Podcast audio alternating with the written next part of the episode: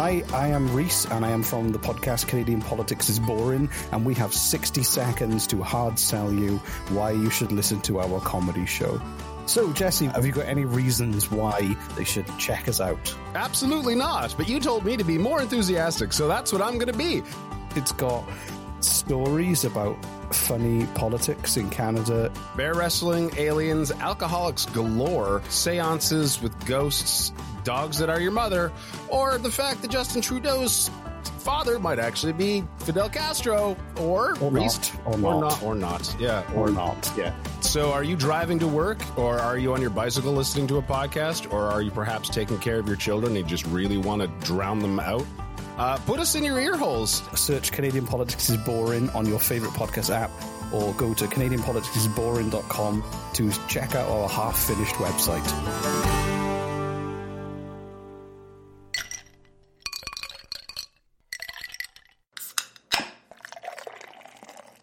Do not take product if you are hypersensitive.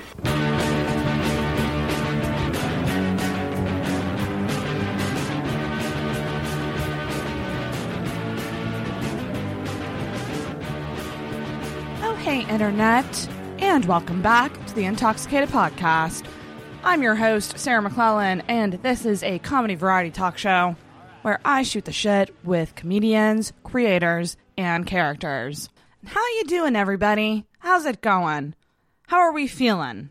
My episodes have been late a lot lately, so I do apologize for that. Um, I am in the midst of trying to get my shit together with this podcast while doing a lot of other things, uh, and it has been very difficult. So I do appreciate your guys' patience with me as I still try to continue this on a weekly basis and trying to get a good guest every week. This week, I have one of my favorite podcast guests to have on, just because I never know where this conversation will go with this person. This week on the podcast is Scott McLean. Dun dun dun. He's back. This is his fourth time on the podcast. We recorded this the day before his birthday. So, big happy birthday to Scott. And my gift to him was allowing him to come over and talk for a long time with me about whatever he wanted to talk about. And this was a lot of fun. I really enjoyed this. I always enjoy having Scott on, and I particularly love having Scott on with Lauren sort of in the background, chiming in every now and then. And that happened on this episode. So, one big thing I want to mention is that Scott now has his own podcast. Finally, he did it. Uh, it is called In the Wrong with Scott McLean, and I do encourage you to check that out. Subscribe wherever you find podcasts Apple Podcasts, Google, Spotify. Wherever you find them, uh, give his podcast a listen. He has had some very interesting guests on lately, one of which was a past intoxicated guest, Tyler Morrison. I really enjoyed that conversation. So please check that out. I just love when my friends start podcasts, and I do think you guys will enjoy it if you have been enjoying Intoxicated. This was, of course, a very long episode. I've been really trying not to make them so long lately, you guys, and it's just really hard. I feel like with long form conversation, once you start talking, you get on a roll, and before you know it, you're three hours in. Um, and I do find these long form conversations much harder to edit because everything kind of flows into each other. Um, and so it's very important to me to make this podcast uncensored and mostly unedited, you know, other than washroom breaks or something someone says that they specifically want taken out. I have sort of always said this is long form, uncensored, um, and this is what you are getting. So grab a freaking drink, grab a snack, because this is a long Scott McLean episode. Do remember to subscribe to the YouTube channel. That is youtube.com backslash intoxicated. I'd love to hit 300 followers by the end of the year. That would be amazing. So if you haven't done so already, please do that. If you're digging the show, I would love for you to leave me an Apple Podcast rating or review. That always helps the show out. It helps with visibility and getting on the charts. But also, if you're listening to the podcast, give it a share on social media and tag Intoxicated. You can find Intoxicated on Instagram at Intoxicated Podcast, also on Facebook and on Twitter at in underscore intoxicated. Give a share on social media, but honestly, just tell your friends about the podcast. I would greatly appreciate it. I say the same thing in every intro. Uh, I hate doing the intros. It's my least favorite part. But my most favorite part is the interview itself, and I'm going to get right to that. So I hope you all enjoy this week's episode with with Scott McLean. All right. I don't know, you guys. I. I, truly don't know. I, I just know that people make me feel bad for going to do stand up shows. Who? Do they? A little bit. I had a friend um, bail on plans uh, and then she was like, "I'm just gonna lay low." Because of COVID, and I, I literally just just to be a fucking sassy bitch, I just went as opposed to when you're not laying low, like you never come. Yeah. Like I'm like like the, all the people who are like, I'm just gonna stay in, okay? Co- like they're all yeah. the people who say that never come out anyway. and it, it, COVID is a lot of people's newborn now. Because when you have a newborn or a child, you can get out of anything just by saying, "Ah, I got the kids," right? And so people are using COVID. Ah, you know, COVID. It's like, ah, yeah, you But, like, got it. For me, it's like I'm an extrovert. I go out a lot, um, and I also, um, and this might be controversial, but like. I truly think one of the biggest issues with COVID is the fucking effect it has on small businesses and shit. And like, if I if I can go to a comedy show and buy some drink, like buy a drink or two, or buy some food from like a restaurant, I'm going to do it. Yeah. And and you know you do it safely, obviously. Yeah. Don't be a fucking dick. yeah. Obey the rules. Obey the rules. Don't be the, the cunt. And then just fucking. But this Get on with hysteria of like like this, and I totally get being realistic because I'm like, yeah, I'm prepared for another lockdown myself as well. Yeah. like I I really really am. Uh, in fact, I'm. I want a Christmas lockdown. I think that would be fantastic. I think keep, keep people away from stores for Yeah. Christmas. Bring back the meaning of Christmas, which is like spending time with your close family, yeah. and like No, it'll get be- rid of the consumerism. Yeah. You're too. Get rid of it. You're too fucking idealistic. Me? It's not going to happen. That's going to just be people A arguing. Christmas It's just lockdown going isn't to be going to happen. I think it might. No, a Christmas lockdown happens. It's not going to bring families together. It's just going to be people That's arguing true. on Facebook more. That's true. And they'll just they'll just shop online. Like they'll just end up buying everything they want to buy online Like rather than Amazon. Yeah. exactly. Yeah. Yeah. No, that's so funny. But like I, I'm I'm like I went through the worst time ever in lockdown. Came out of it. Continued to go through the worst time ever. Now I'm in a good place. Yeah. Great place. And I'm like, if we locked down, I was able to still work from home, which I could do with podcasting. Yeah. Um, I'd be I'd be okay with this because I. the stand up grind is um a little bit exhausting if I'm being honest. Yeah. How's, I- I've how been you find it? I've been finding it a bit exhausting. Um, because I, I I do think that there's something to okay, here's why why it's exhausting. Um, I know that you don't have to go to every single show, but as a new comic, it feels kind of like you do to get good. Mm-hmm. Because I have found that like the more I do in a row, the better I fucking do. Always, that's always how it works. The And more it's you do, the just- better you get. Exactly. If you're good, if you're good, if you're like good, then you can go away and then you can come back and you'll do good, but you won't have done as well as you would have had you been doing comedy that entire time. 'Cause Exactly. You just get more comfortable. You get into that performing feeling. feeling yeah and also like if, even if you did the same set say three nights in a row mm-hmm. doing it three nights in a row like it kind of like forces you to like do something different with the jokes. And i even noticed that about myself lately is i'll be up there and i'll be on a joke and i'll literally think of something while i'm up there Yeah. to say. And it's the first time ever that's happened. And i think the only reason i have that now is because i've been literally going every week. And- i haven't missed a week yet. and then it usually ends up being some of the better parts of the joke. 'Cause Exactly. it's coming organically. Naturally. Because you're not sitting there going what would be funny to say right now? You're going that's funny. I'll say it. And That then you go because a lot of bits that i've done have started off written down and by the time they were ready there's like 20% of that joke came from what i originally wrote and the remainder came from from just organically saying it. And then and then all of a sudden chuck a tag on some, Yeah. an audience member says this and then you go and respond with that and you go okay wait i could work that into the set Right? and then you just i don't know it's, It's magical. it's I gotta neat. say, but the reason it's exhausting because I have a blast doing that. I'm nervous as fuck for hours leading up to it, and then I do it, and it's this rush, and then I'm amped all night, and I don't go to sleep until three a.m. So that's why it's exhausting. It's not conducive to like a nine to five. that's that schedule. is that is not just stand up that's performing in general that is lauren Yeah. and i every fucking saturday night we do a Yes. Oh, party I can only imagine. Lauren's going around hating. I don't want to do it. I hate you. I want to break up with you. and she's just wanting to murder me. And then you do it, and it's so fun. I go, shut the fuck up. We're gonna have a good time once we start. You know we will. Yeah, I know we will. I just hate it. I hate you. I hate everything about life. I'm just like, shut up and let's do it. We're doing it, and then we do it. And as soon as it starts, she's happy, and then she gets happier as the fucking night goes on. I'm I'm sitting there singing along, thinking I told you so. And then at the end of the night, we sign off, and we're like, fuck, man, that was great. We just like gave 300 people a fucking and then great you're amped, and time. you can't, and you don't go to sleep for it. No one in the world performs any type of art and goes to sleep right away. It's just not a thing that happens. No, if you It do, you're a happen. fucking weirdo. You're one of the. That's like one of those. You- if you do, you're someone who doesn't truly enjoy what they're doing. Yeah, like it's like you're doing it for. It's like being trapped in a job that you hate. You're just Yes. doing it because that's what you do, and you don't know what else to do.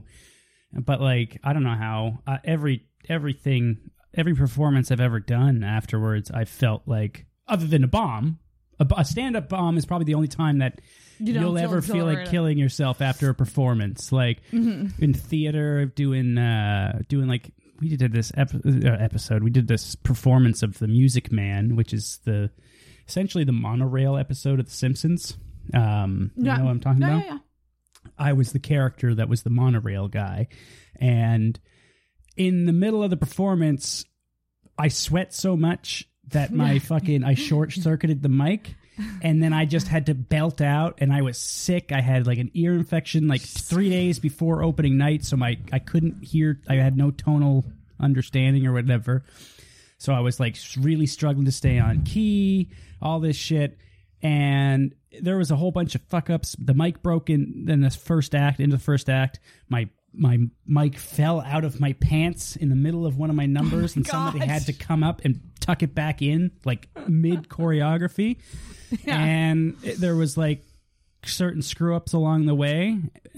Still fucking felt awesome at the end. But I guess Right. musicals are different. It's it's not the same as Oh God, stand up. Stand-up- going up there and fucking crushing is the best because it's like it's, insane. you. and it's, the most you. insane thing you could do. Yeah. One of the most. There's not a lot of people who do stand like like someone put it into perspective. They were like, think of all the people in a city and then count the number of com- like people doing stand up comedy. It's Yeah. very small percentage Oh, yeah. of people who do it. Well, we should open this fucking episode because you and I will just talk Yes. and never fucking open it. Some good things. I know, right? She can go Oh, back and clip all we, this shit We've if been she rec- wants. like I always cold open anyway. I am like, this is what it is, people. You're here. Welcome. Oh my gosh, everybody, welcome back to the Intoxicated Podcast. Oh boy, look who's back! Heyo. Oh. Third It's- time return. Third time. Third time? Third time. I made beer Yeah, no, one third time. Yep, and then you were here with Lauren, and then we did the lockdown episode. You're this is your fourth, Fourth time Fourth time. fourth time returning guest. Hopefully, this won't get me canceled. But Like I said, no- whatever, because Like I said before the episode, no one's going to watch. No one's going to listen. I I don't know. I think they will. They'll listen for you. They'll listen to support I you and hate me. I don't think that's the case at all. Uh, uh, I know who I am. I've It's Scott. McLean. Scott McLean is here, everyone. Hey. Hey. Welcome, buddy, buddy, buddy, friend. How are you? I'm good. I'm good. I'm not that good actually. I'm I'm crippled. I had knee surgery on the 27th of October, so that's about 3 weeks now. I've lost all my muscle in my thigh. I've gained fucking 12 pounds probably. I'm a big fat slob. If you're watching, you can see it. Everything went to hell. I I'm I'm with you on the weight gain stuff. Not the same amount, but Not even close. It's just like now I'm not even pushing out, and then I'm doing my push out belly. I used to push out my stomach to be like, look how I'm, I can extend my stomach, and now it's just how I naturally am. My buddy took a picture. We were stone playing Mario Kart the other day. was that the one you posted yeah. to promote the episode? he showed me that picture, and I was like, oh no, like what, like, what the fuck happened? I've literally gone off the rails completely. And like, yeah, I have excuses. Someone loves you. It doesn't matter. I know it's she's the worst. Like truly, like it, it, No, it truly, she's the worst. it truly doesn't matter. Someone loves you. she's this is my uh, tomorrow's tomorrow's my 33rd birthday. I'm not going to make it to 30. Thirty three. Yeah, I'm Welcome not- to the club. I'm not making it to 35 because of Lauren. Because she's Stop it! I'm Don't not. say shit like that. You're gonna put that out into the fucking world. Don't. She makes me bacon sandwiches. She brought me double cheeseburgers today because I don't have self you, control. and she's though- like, "Ah, you're beautiful." I bet you though she also makes some really good healthy food to even it out. Yeah, Every other night. every other Yeah. night. Yeah, okay. Of course she does. Yeah, you, the black bean burrito is pretty tight. Your children are vegetarians, so yes, I cook healthy It's true. meals for you all the time. That's true. You do. You do a good job, but you also you also do not. I try to have restraint. She won't call me fat. Because you're not. No, I am. I didn't even. my my fucking healthy rate weight is 180 to 185 pounds. I was that when I met you, and then I went. It went. I'm two. I'm probably Because- 215 now. Well, no one likes to hear that fucking. 30 word. pounds more. No muscle. Zero We, muscle. could we just call you curvy, like they do? no, with women? call me fat, so I'll do something about it. I got. That's how it always But works you for me. You can't do anything about it. You're, you, you're. I can't right now. I could eat better. I could stop eating such a fucking. Dis- I eat bacon every day. That's good though. People on keto eat bacon every day. yeah, they don't eat it with cheese, mayo, and bread. like That or yeah, bacon you're not and doing eggs, it right. and then fucking pizza pops, and then ice caps, double cheeseburgers, chicken wings, fucking. We got icy squares. You know the Christmas icy squares. oh icy my squares. god, icy squares are so fucking. good. Do you keep them in the fridge though? You gotta. Uh, Lauren doesn't keep them in the fridge, but they're still good regardless. But you should try. but I think did you put them in there since she told you to put them in there? Uh, no, because they just didn't last that long. Yeah. She she had planned not to open them until Christmas, and we are done. Oh, as soon as you We, buy. there's one left in the pot. Or I um well number one I gotta say if you are unable to move your body a lot you're go- not only will you gain weight but you will feel you will just feel like a piece of shit because you're not moving I feel because like I've found that about garbage. myself just in, in that I'm at this fucking computer so much like sitting down and not moving uh it's I it's really becoming a problem like I gotta make a point to and like I'm an outdoors guy. walk I'm an day. outdoorsman. I go out. I right before surgery. Was it the weekend before surgery? We went on a, can, a three day canoe trip through the middle of buttfuck nowhere in Keji. And and I was saying to Lauren, this is where my heart explodes. This is where I'm at happiest. This is where I'm away from all the bullshit. Where everything, where if there's a fucking bear, it's like deal with it. You gotta fucking deal with it. Your your your identity and all that horse shit don't fucking matter when it's like you, you're cold. You better light a mm-hmm. fire. You better wear the shit right. You better make sure you don't get your fucking socks wet, or you're gonna lose your It's- toes. you're, you're down to the basics You're down to fucking what matters. Yeah, I've never and done that. You're out there with what matters, which is your close friends. You got to fucking always constantly remind yourself, wait, take a picture because you never feel the need to when you're with your closest friends in this beautiful environment. But then you just take a fucking snap a picture of a sunset, whatever, and and off you go. But when I'm out there, I'm like, gotta say it's beautiful. It's just my favorite place to be. Uh, I'm a giant hippie. That's what people don't understand. I'm a fucking I know, hippie to the nth always degree. very jealous of when I see your camping pictures. I won't lie. And and okay, okay, I have to clarify that because I actually fucking I like the outdoors, but I like to come home to my bed Is my thing. Mm-hmm. I'm not a camper, but I do love a good hike. I love a good like beach day. Like I love stuff like that. But like when I see people doing that, I'm like, I wish I was that type of person. And You I- can be. I and I the thing is I wanted to try this summer. Like I wanted to try to do the camping thing or like go out of my comfort zone. It just didn't happen. Just Come like all out the other with things. us if Not in the winter. In the winter, No, fuck that. you don't understand. It's Fuck even one no bugs. There's no bugs. That's awesome. It's one of the best parts of camping in the winter is there's no bugs. Two, you dress warm enough properly. You layer yourself. You got a fucking merino wool base layer. You got hike the proper hiking pants, thermal insulated hiking pants. You get a, a fleece sweater. You get a hard shell on top of that, and you're fucking fine. You're good. Here's what I would do. You're not cold. Your I would- body heat. It's just your body heat. If you layer properly, you're not bunched up like a marshmallow.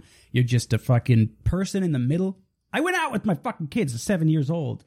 It, what, was it? Minus twenty five that night. Oh fuck! And my you guys are my seven year old fucking kids were camping. We were collecting firewood. You make a fire, you stay warm, you keep moving, and and then you go to sleep at like nine. Like staying up till ten o'clock is like three a.m. when you're camping in the woods because you really get fucking tuned in with the mm. world, and that's well, and, and when you're actually supposed to be going to sleep, because I mean, we're supposed to be going to sleep when it's dark. So And yeah, you like wake if up you're with the sun. if you're doing it in the winter, it gets dark at like what time? Five, five ish, Yeah, even yeah. earlier now. yeah, Um, and so, but yeah, you, the, we're- but that's the what you're supposed to be s- doing. And I and I agree. Look, we got a king size bed. I love my fucking bed. I love to sleep in a goddamn ma- immaculate bed. I love that shit. But I would not appreciate my king size bed as much if I didn't sleep on a three inch fucking thick true. piece of air. And and while you're out in the middle of hell, literal hell, it's like all the elements are around you and you're fucking surviving. You shouldn't be there. You're not meant or made to live there, but, But you're aren't we, overcoming it. Aren't we made to live there? Not physically. Hmm. Mentally, we are. We're able to hmm. figure it out, but it also requires community. So there's that's the other thing. It's like this when we're out there, and it all happens so naturally. It all unfolds that like, okay, I'll set up the tent while Lauren, you know, fucking gets boils the water, and Oh, you're making the woman cook even in the woods. Scott? uh, no, honestly, I do everything. to be quite honest, I don't know what Lauren doesn't do shit, doesn't know how, but she loves it and she's there, right, hun? What do you do when we're out there? You make I set up the tent. you set up the tent. Yeah, you help set up the tent. I make it cozy. You make it cozy inside. I just Oh, like to see Lauren out there because she's happy. Cozy. Lauren's just a fucking beam of light, so that she doesn't have to do anything. She gets a pass. Um, but we, but we do like when we went to Chignecto, you know, like I would I came down sweating, honey, do you want me to hang your clothes? And then when you just go and find a place and take a piece of paracord and yeah. hang your clothes and Yes, everything that you're saying sounds appealing. Like if I had a partner that was willing to go on that adventure with me and do that with me, I would be down for it, to do it. we'll fucking But- snuggle up with Courtney next time. Courtney's always alone. She's oh, single in her thirties. And I love when I love when people love pair up the sad, lonely people. Mm. That's the best. Do you wanna that's the difference. something Courtney's not sad though. No, God no. Courtney's fucking single and Loving it. She How should- long has she been single? Uh I don't want to say loving it because that's no because that sounds like she's whoring it up. I think if you're single and loving it, you're whoring it up, right? I don't know. You have to be, otherwise you're crying all the time. I disagree with that. Eh, okay. I how, I how, think- how, how okay, long no, have you no, been no, no, single? no. Cons- how, many, how many weeks consecutively? No, I think when you're recently single, Great. usually that comes with whoring it up. Yeah. And then long term singleness. The, this is the trajectory of singleness. Let me tell you about posting it. angry shit about how you don't need men. Becoming a fucking No, you go. You and go. then you you start You to love believe in it. astrology and tarot cards. You love it. You love it. Okay, you have fun. I would say the first two years are fun. First two to three years are fun. I would actually say that. The first year that I was single was one of the funnest years I've ever had in my entire life. Um, and then it'll start to get sadder. The thing, girls, girls single is completely different than guys single. Because guys single, I, I, I was something of a man whore. Uh, it's my natural state as man whore. Um, but I don't like tap dancing. I don't like going out on a date and pretending to be somebody so you like me. Like filtering, oh, I'm not going to say that. I'm not going to say this because I don't, because who knows how they'll take. We'll wait till third date before I tell them that I do this or that I enjoy that or my crazy theory about how fucking free will doesn't exist. I don't want to overload her and, and make her freaked out because he says he talks too much. And then, ah, fuck all that. I love that free will discussion. Yeah, I just, I just, but then I dropped it all. There was a point. I tried so hard to impress people on dates, doing what I fucking wanted to do or what I, I thought they wanted me to do.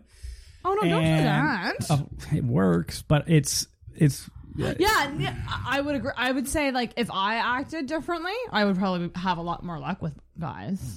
If I acted how I thought they wanted me to act, Um, I think I would have more luck with. are you sure you don't? Yeah, You're sure you don't? yeah.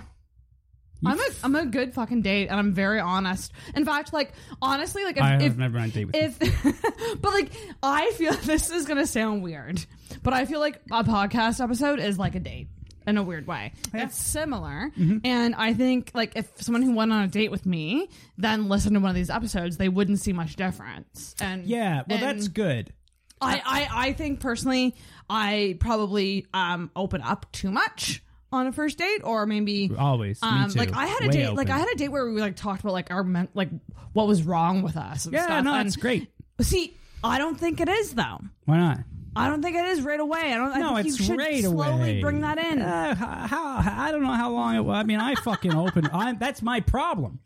That's my problem with every fucking thing that I do is that I treat every. I am a true egalitarian, and that I treat everybody the same. So I'll tell a fucking complete stranger I met two minutes ago about. I'll make. I'll crack a joke about how I'm a single father living in his parents' basement kind of shit. I'll make those jokes and people they're you fucking get to watch their awkward responses because they're not used to people saying that shit and they're like like oh, uh, sorry to hear and you're like what Sh- what shut up no i've accepted It's my trauma i'm laughing about it now don't make it fucking awkward But that's the thing. People don't. Uh, people.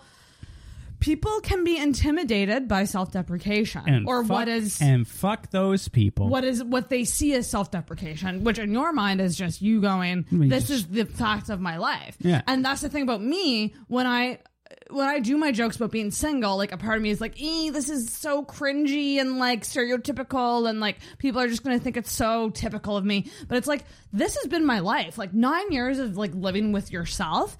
Like, of course, people in relationships have jokes about. Their partnerships. They Mm-hmm. have jokes about the everyday things you go through as a couple. It's like, of course, I'm gonna have fucking jokes about being single. Yeah. It's my fucking life. Yeah, you wanted This is to- just a fact. yeah and uh, i don't know i I didn't I, choose this. I I was wide open with every successful relationship I've had. I was wide the fuck open. I mean, well, no, not quite with Lauren. I did I did slide into her DMs and fucking pretend it was an accident. That was funny. but uh but when we actually went on the date, I don't I don't fucking hold anything back because I was tired. I feel like the the the thing is is that, and this might just be the male perspective or the male experience, is that you go on a date and the guy has to impress the girl, and I got fucking tired of that, and I was like, I disagree. You I don't think that impress me. I think both people have equal. I think with dating, both people feel an equal pressure to impress the other. Yeah, I I do think that I don't know about I I truly there is but- a level okay, of nervousness. sure, because everyone's going to have their own anxieties and experiences when they are on a date. No But kidding. I think that they're different. So, like what you said about you, uh, the pressure on men is to impress the woman. I think for the woman, it's. I mean, in my case, it's like, am I? Is he going to think I'm attractive enough? Is he going to think I Mm-hmm. cat I was catfishing him? Um, like, is he going to be disappointed? Mm-hmm. Like, those are the insecurities I have going into it. So, but here's the difference. So, if you go out on a date with a guy that you're attracted to and he's boring and lame and dumb as a post, can't carry a conversation, just generally sucks, are you going to bang him? no, We are. we are. We're gonna do it. You know I don't need to like you. Thank you for thank you for speaking the truth. But that's the fucking difference. But that's the I know exactly. I heard something on a TikTok. I know. I got Tik- catfished hard. TikTok is taking over my life, but I heard a, a, a woman say, "Oh, what was the quote? It was like, uh, um, you, oh, fuck. It was along those lines. It was like, uh, women choose who they fuck, and men fuck a- anyone. Yeah, like, yeah, like well, essentially is what it was. I I I got fifty pound catfished once. That's a lot of pounds. It's a lot of pounds. I feel like I might have Bitch like knew ten pound. I think I ten pound catfished. Have catfished, but Oh, uh, ten pounds ain't shit. But I guess it I could think be. 10 to Depends on 15 what is you are. acceptable. But yeah, sure, whatever. You know, fucking 50, life's, that's- life's that's a tough. lot. Whatever. You get some grace, but I'm talking about. Whoa, that's not what I. That's not what I ordered. Sorry to sound like a complete piece of shit, but but you know it's it it's not what I ordered, but I'm still gonna eat it, and you know. Uh, do some charity work, as what I call oh it. my You just- god. Nick Burden has a great story about how he got catfished really bad on a date. My girlfriend is sitting on the couch over here. She doesn't want to hear any of this. She, has. hates these fucking conversations. I find it funny. yeah, you know what you're dealing with. I'm a Nick, good guy. Nick Byrne had a great story about how like he he wa- he went through this whole booty call process with someone from an app, and they showed up and they were like totally bigger than what he expected, and he was like, you know what, you earned this because you tricked me. He said that to them. Like, no, No, he thought it. No, he said it- okay, he said it on the- Jesus Christ!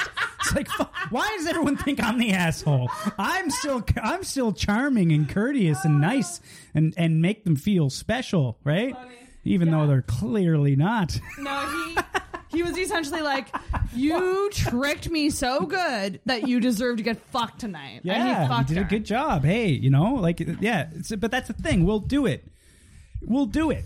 A girl, like, Well, because we can again. th- We've talked about this many times, you and I. a girl doesn't get laid because of her. Well, there's more. Women want more personality Mm-hmm. than looks.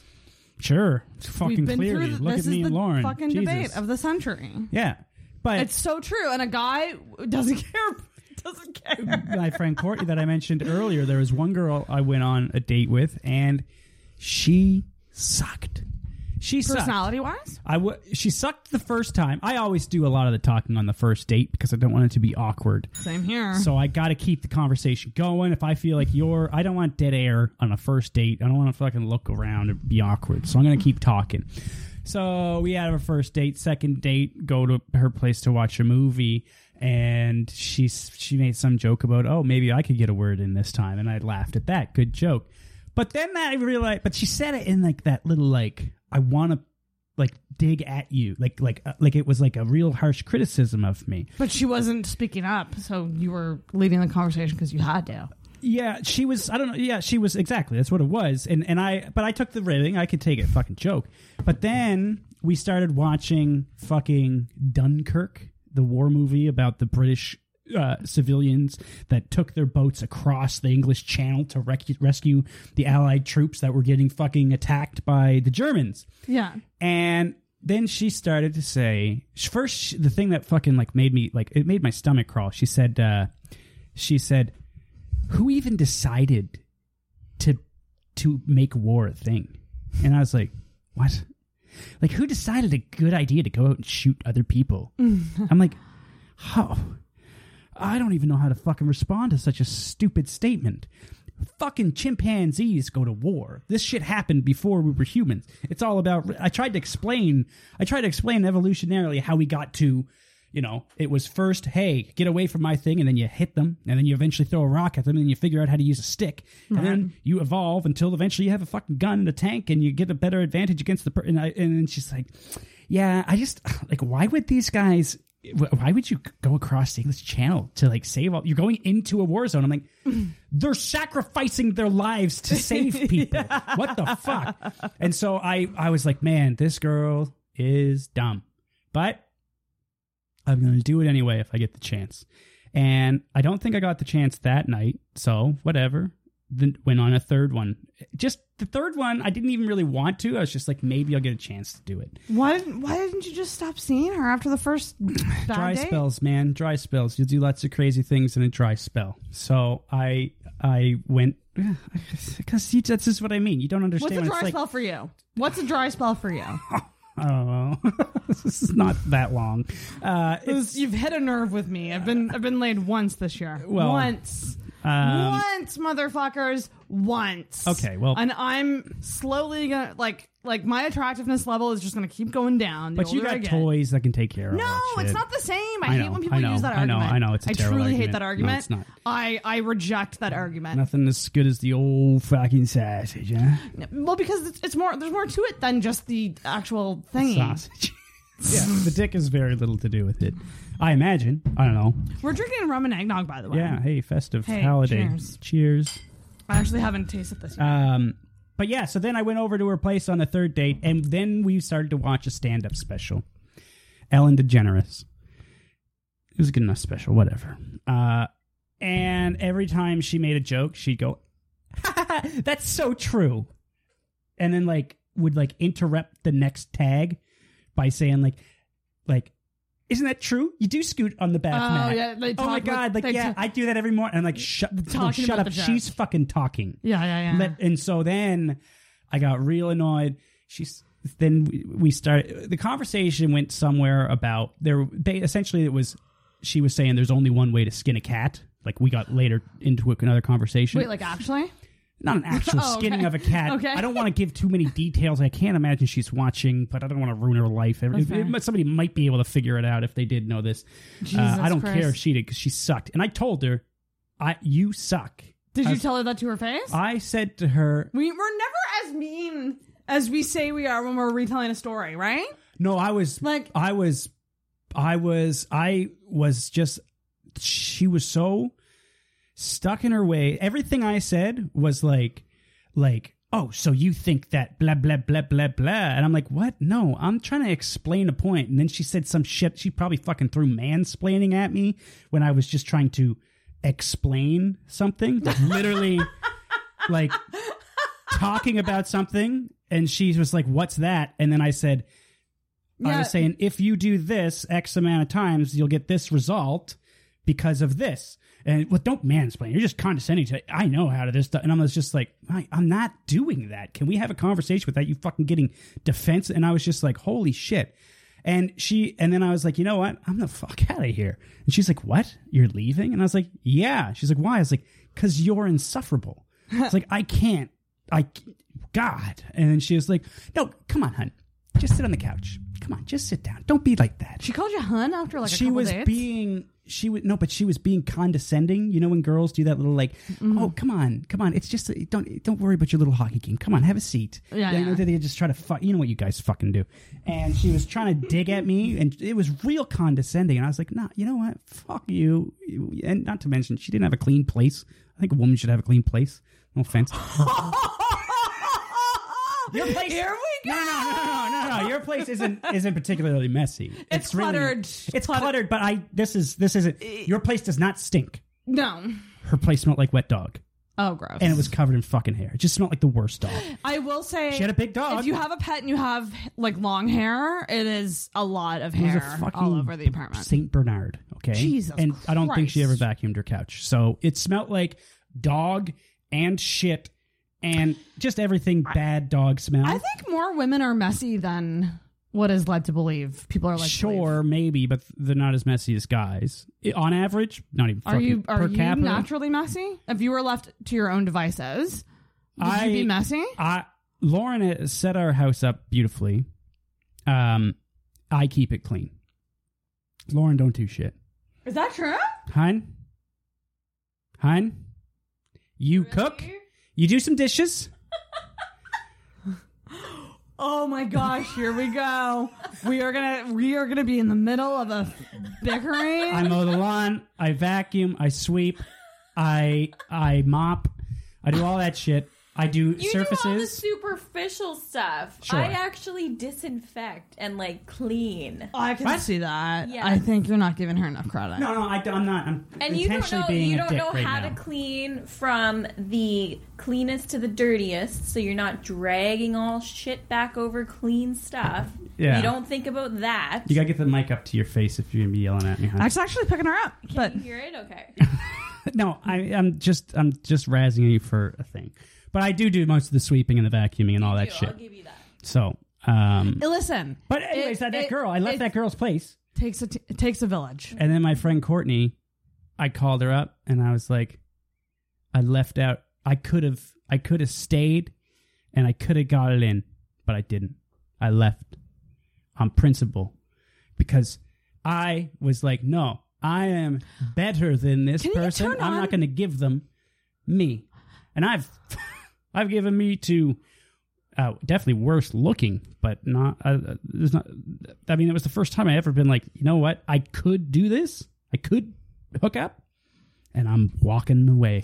How could you if like uh, how do guys get turned on by girls they find annoying though? Like that's my like how do you get Grin your bear it. I how mean, do you it's- get yourself in the mindset to get fucking hard to bang? Like Well, that's my It depends question. on how annoying you are. Okay, I will say that wasn't the first time. There was another girl who was like hammered and she was all over me back at a party in high school, and I was like, "No, stop!" And she was hot, and like I totally would have on any other day, but she, like when I'm hanging out, I'll, I want to hang out, and then when it's time to do that, we'll go do that. But don't try to like make out with me while I'm talking to somebody. Right? Yeah, She's just falling. She was just, just a messy drunk. Whatever, it happens. I'm not going to say that the person's a bad person because of it. There's all kinds of other reasons to call her a bad person yeah. but but uh but yeah that was uh, how I think as long as you haven't been annoyed long enough.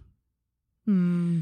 Like it all it all depends on where you're at. Do you just kind of go into the mode of like, I'm just going to look at this person as a physical being versus an emotional being? Sure. That's what a hookup That's- is. Guys are, you guys are fucked. Is it emotion in every hookup that a girl does? Emotion? I mean, uh, for me, yes, but I mean, I don't know. There's a lot of women who I think aren't emotional with. There's with all men. kinds, trust me. Uh, it's just I have no idea what that's like because that has never been me. Mm-hmm. I truly don't know. I I it's definitely the least favorable or least desirable uh uh, type of hookup is one where there's no emotional connection whatsoever. And I can't really say that there's been many where there has been no like fondness of the other person. Like even when I said I was catfished, those people had great personalities. So it was like catfished in a physical sense that I'm not like necessarily physically attracted to you, but I do like your personality, so that raised you up a couple points and uh, right. And So it's just made of- me want to. Like I did, I say it's not like I did it like completely reluctantly and begrudgingly. It was I still wasn't. I still wanted to. It's just oh, you know, I thought this was an all inclusive trip. I got to play for my drinks. I'm still down south. I'm still having a good time. I just I'm not getting what I expected, kind of thing. You know, that's kind of like what a mm. catfish I have a is. joke I'm working on about that compares something to an all-inclusive resort, which is um, I really don't like it. Really don't like it when guys are like, "Touch yourself" in front of me, like when you're like hooking up with a guy and he's like, "Just touch." I'm just like. You don't go to an all-inclusive resort to cook your own food, fuckers. Yeah, yeah, When, uh, when you get laid once a year, sex is a f- fucking treat. I'm not doing shit for you. You do it for me. Not to mention, and I won't kink shame, but like, why don't you want to be involved? Like, why aren't you the one that wants to do it? uh, And, and here's the thing: I will preface this by saying, Different strokes, different folks, whatever. I think if Do you're you in a long term relationship and you're like figuring out sexually how you guys are together, and like, and you want to learn how to please your partner more, yes, watch her do that and figure out what she likes. But like when it is a like clearly like a hookup situation, probably gonna happen once like every couple months. Um, we don't. I don't want to do that. Yeah, I've been doing this for the last three weeks. I don't need to do it with you here. Exactly. Yeah. Like, why the fuck would I want? pay to go to Mexico You want the to tears? cook my own food? Do you want the tears too? Jesus Christ, that come after this? that hits deep. Actually, I haven't been crying so much afterwards lately. You know why? You want to know why? How often? Hold on. Because I feel the, the shame after masturbating where you're just like, oh, No, I get. I've. I'm a I've. pig. I um. I've connected it to. I found the issue. So um, I used to cry every time I would come when I would like masturbate, and like I figured out it was porn. At what point?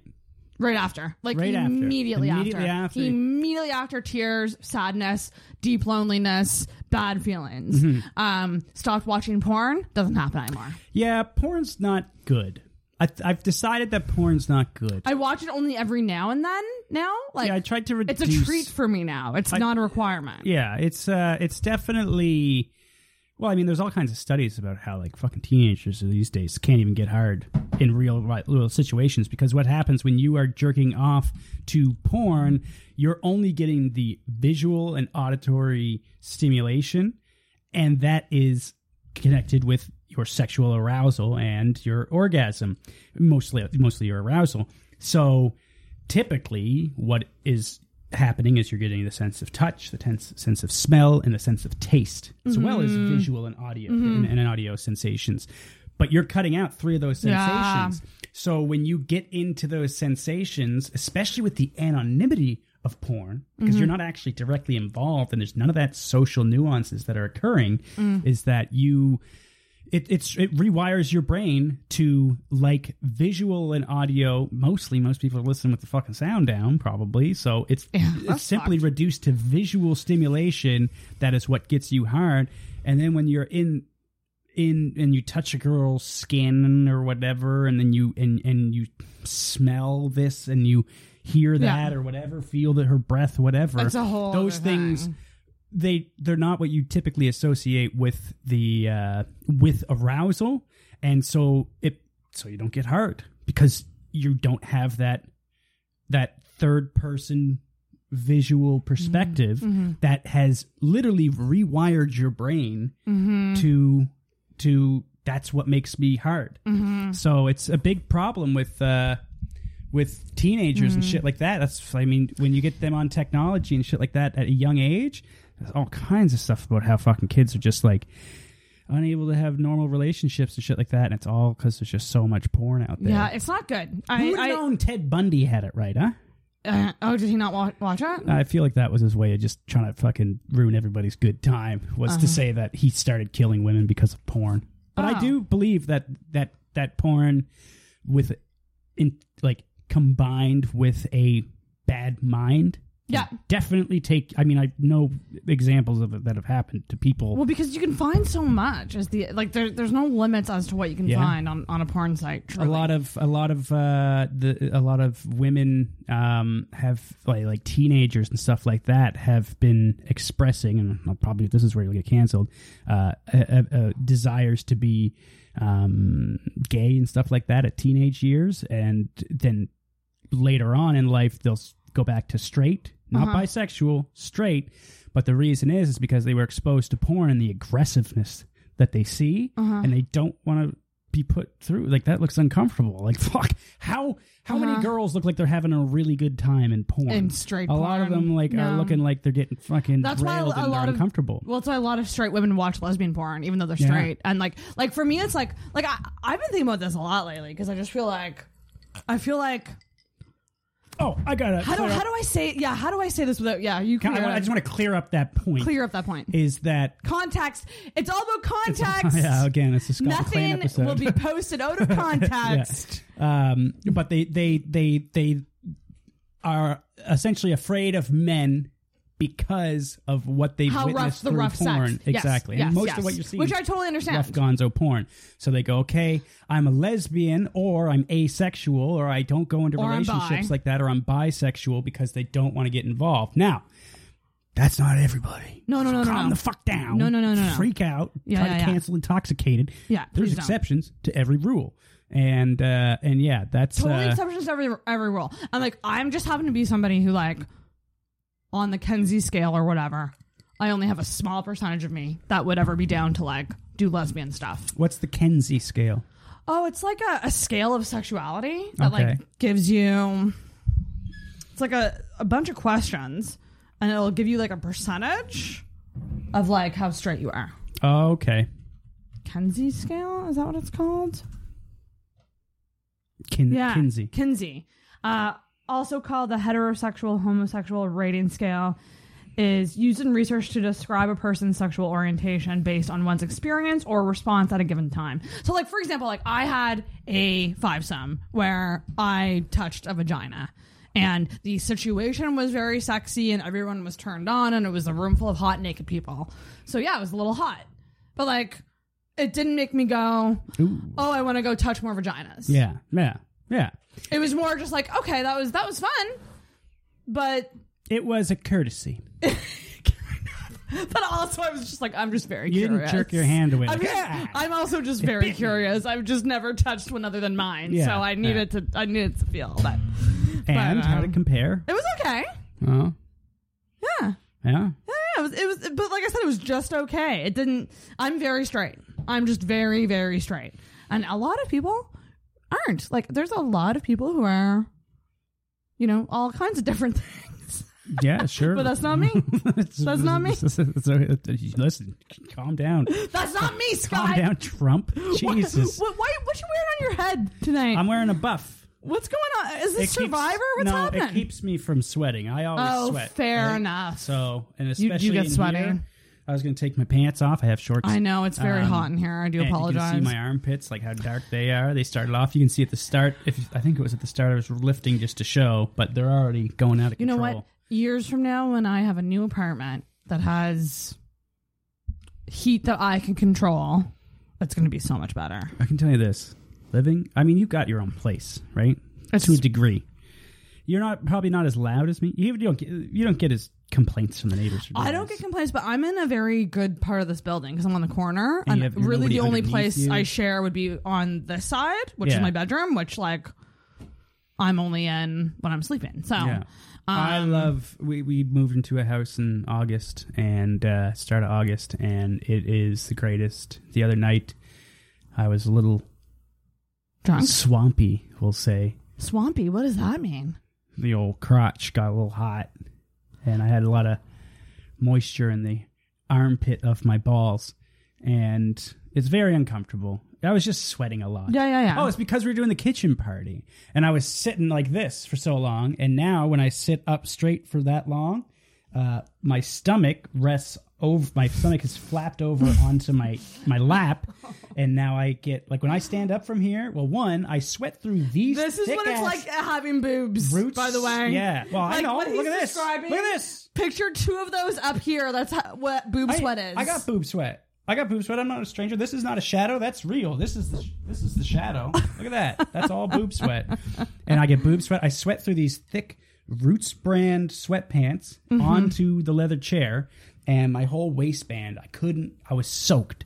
So I just took my pants off and my boxers, and we were lying there on the couch watching Nar- Narcos, and I was just splayed right out, and I was like. Now this is why I'm happy to have my own place because Oh, well, nobody yeah, can you just could- walk in. You can do that in an apartment too, though. Yeah, you can do that in an apartment. He just wants to brag that he has a house. No, I That's what's I happening have right been now. living in my parents' basement for seven years. So You know, actually, you're totally allowed to brag. Brag Oh, away. God, I it, our house is really nice. It's really looks great. amazing. It's not huge. It's not. It is pretty fucking big, but it's beautiful. It's super cozy. an Lauren has it so cozy. Oh my god, it's cozy. Every room's cozy I except for my office. am so sad that I'll never own a house. You'll own one. I truly don't think so. Keep the podcast going.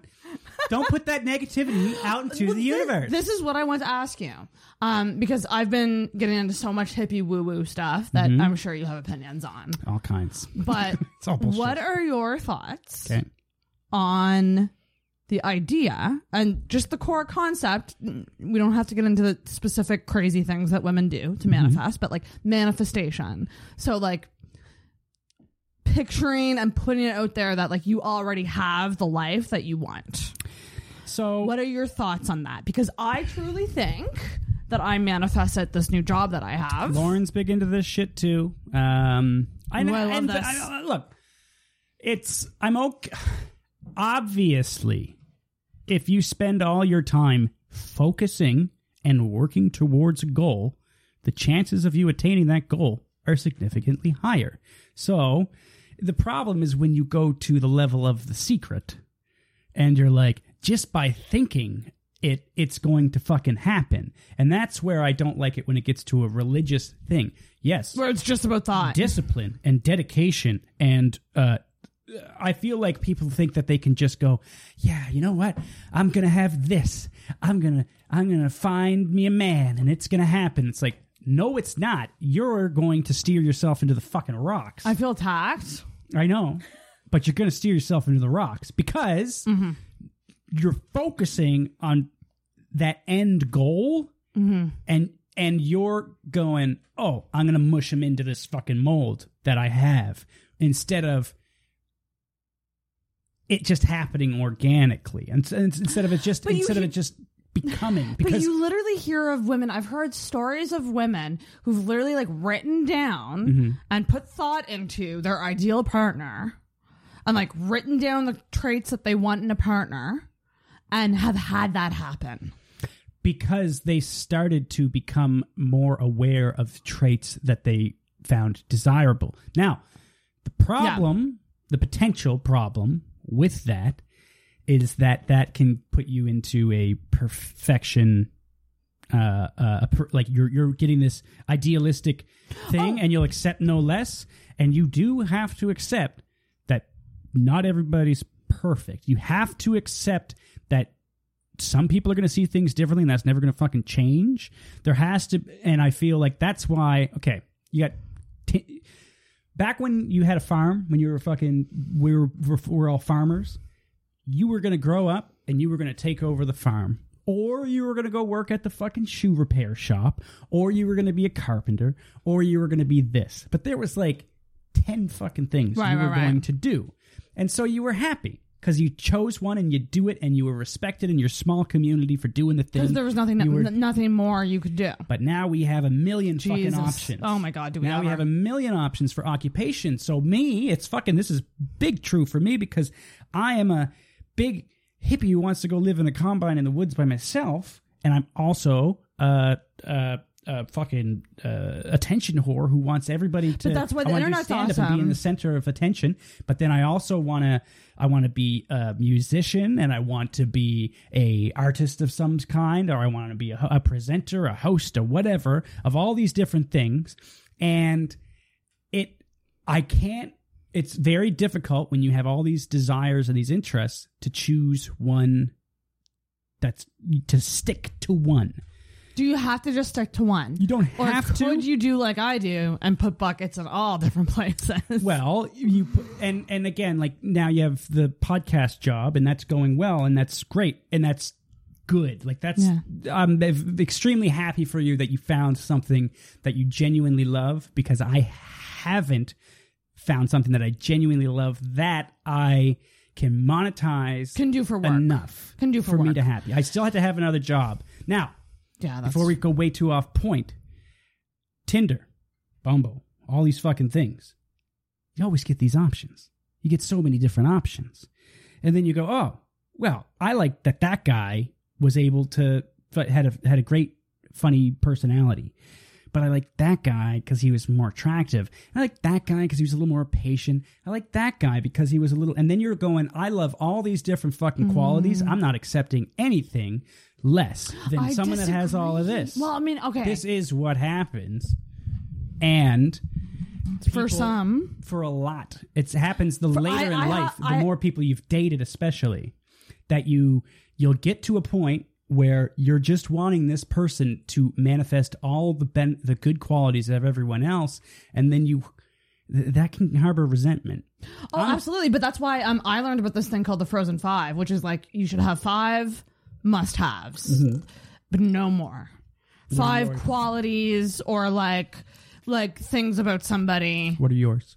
What are mine? That's a good question. I actually I had it written down because I went I went to, I did a workshop like last year where we had to to do it. Um, I think humor is very important.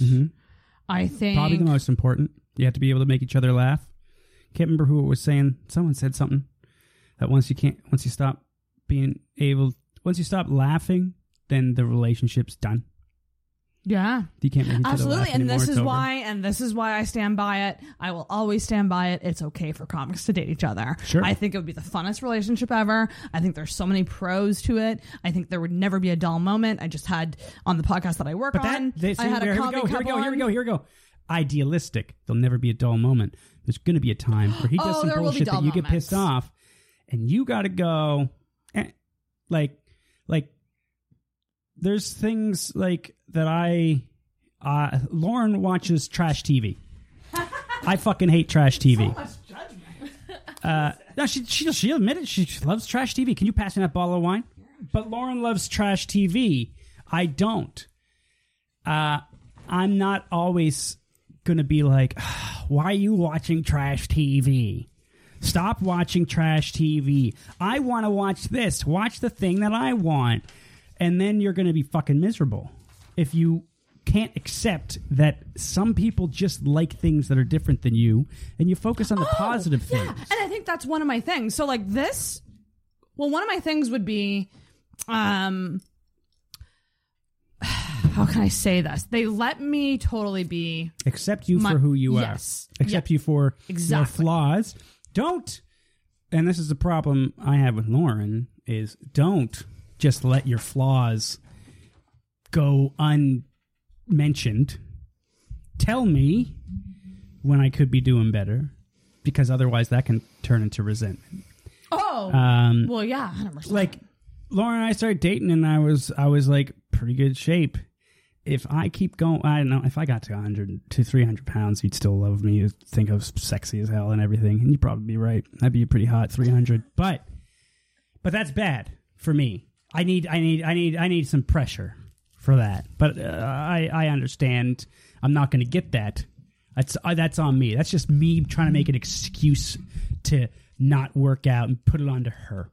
So I forgive you, hon. That's funny. oh my god. The resentment thing is interesting though because I did that with a friend recently.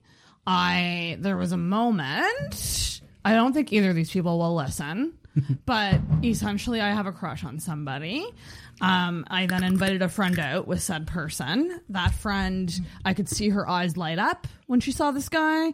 She asked for his like social media from me afterwards, and I said, "Here it is. Like he's on social media. You can add him. But just a heads up, like I have a huge crush on him, and even though I know nothing might happen, I would prefer you don't go for it." That's fine. because I don't want to. Res- I don't want you to go for it, and then have. I don't want to be. I don't want to be secretly resentful of you. Mm-hmm. And and it was like kind of this weird selfish Female privilege, by the way. decision. Well, a little bit because I don't think anything's going to happen female with this guy. female and- privilege, by the way. Is it like what do you mean? Because if I am saying, "Hey," because that's be that's because you don't want to get friend zoned. But guys aren't allowed to be No, it's complaining girl about the friend zone. It's girl code. It's, no, it's fucking legit. Just person to person code. is like, hey, I have feelings for this person. Can you not step in my way? But it's Yeah. like, and that's totally fine for a girl to say. Guy says that. It's like, what do you think you own her? Do you think this is the patriarchy? Well, oh, wait, like- the like- patriarchy. He thinks he owns a woman. What do you want? like wait, if you if you said that about a, a, a female friend or a guy friend? No, if you if a guy were to say that and some person overheard, they'd say, "Well, just because she's she you like her doesn't mean you're entitled to her." And it's like I didn't say that. Uh, it's- That's it's- fair. it's- I actually can get this that. fucking horseshit about how the friend zone doesn't exist. The friend zone exists, and guys are allowed to be upset about it. Okay, they fucking were hoping for something. but then stop being a friend. what? That's stop being a friend. Okay, okay. If guys are pissed with the friend zone, stop being a friend. You you don't owe her friendship if she's not giving you what you want romantically. Sure. Stop being a friend. stop complaining oh, about it. I mean, like if you get friend zoned, um, if you get friend probably, if you get re- if you get friend zoned by a girl you like and you're pissed, don't help her move. Don't. yes, okay, Don't. yeah, we're we're fully on board there. And I think Move on. a lot of the people that do get friend zoned are fucking losers. Uh, Um, I've been friend hey, zoned. I've been friend zoned. I've been friend zoned. literally sitting right beside you. But they're losers in in the eye. They're they're losers for. I mean, they lost. If well, their here's goal the was thing. to be you know a fucking. why it's, I think I know what you're getting at. I think when if you're surprised that you've been friend zoned, you probably lack some self awareness a little bit. Mm-hmm. Because I think that I think you that tried way too hard on the. You were dishonest.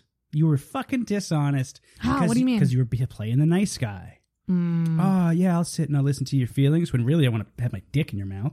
And it's like, no, you know what you should have fucking did? You should have said I want to put my dick in your mouth, and then maybe you wouldn't be in this fucking predicament that you are three months down the road after Yeah. you. You what? Listen to her drone on about some guy she wanted to fuck, and you were Exactly. like, "Yeah, you know, hmm, maybe I'll be a snake and try to tell her that she deserves better, and and and, and that she should Rather than she just- should instead of saying, you know what, I like think you." I I think I should Yeah, have a shot. yeah, and that goes for women too. Yeah.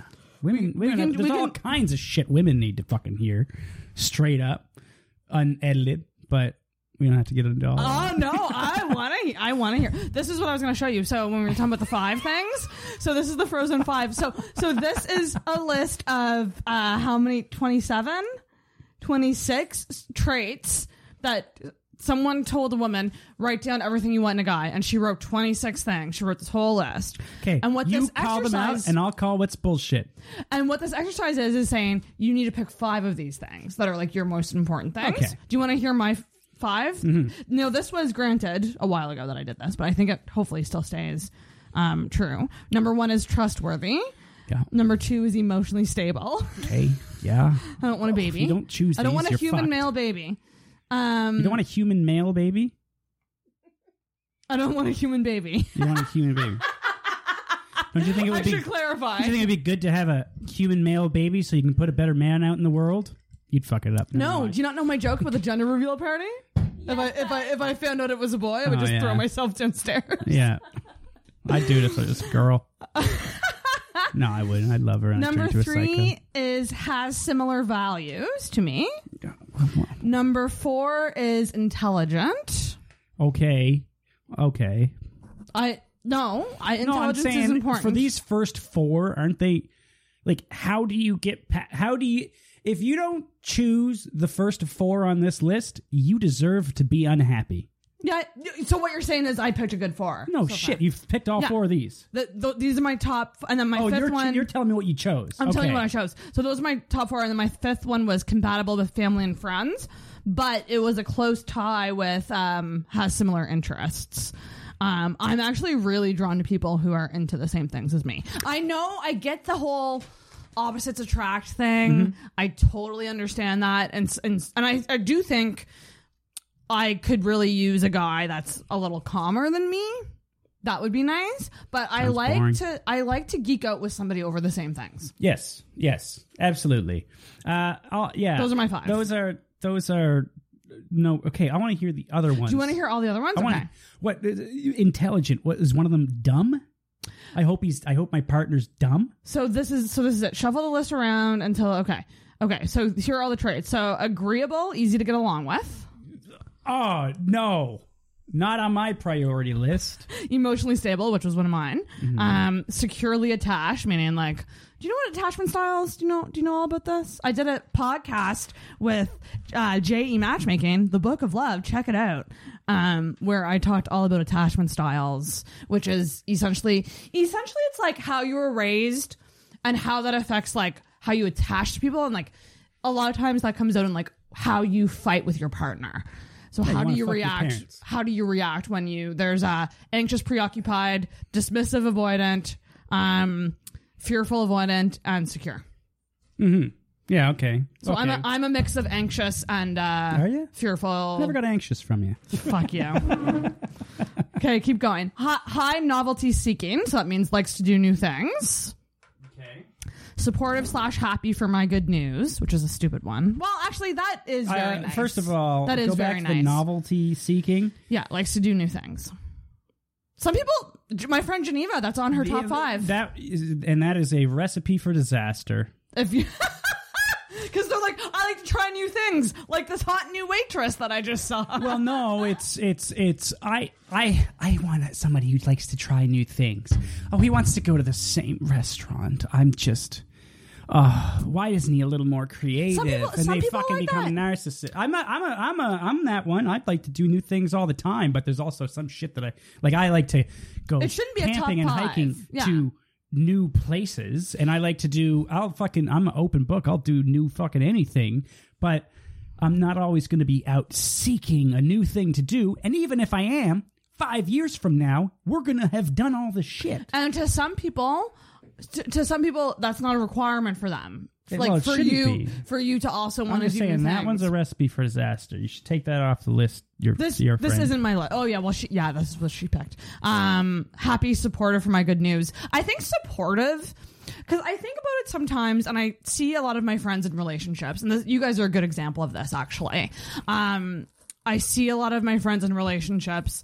And I see these people who are they're ha- they say that they're happy and they probably are, but I see like a lot of boyfriends or husbands or girlfriends like not supporting like not coming out to shows that they're on or like not i don't know just like you never see them even though like this person does stand up.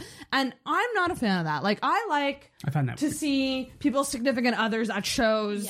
Um i think that that's so like i think i would really like a cheerleader like someone who can let me do my thing, but like be there to support. I think that's a very Mm-hmm. yeah, good I mean, they're not going to go to every fucking show, but to come out to like the big ones and the good ones, or you're excited about some new jokes you're going to say, they're not fucking doing anything.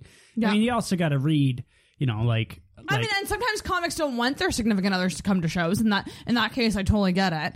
But like, if I look at someone like Adrian Gabriel, she's a new guy in her life, and he comes out and he laughs so hard at her, and he's so he just enjoys it. He stays for the whole show, and it's just like that's so sweet. Like Lauren used to do that with me. But Lauren, you come to shows when he's No, on, she comes- like, she comes to I've all the seen you at a bunch of shows, of course.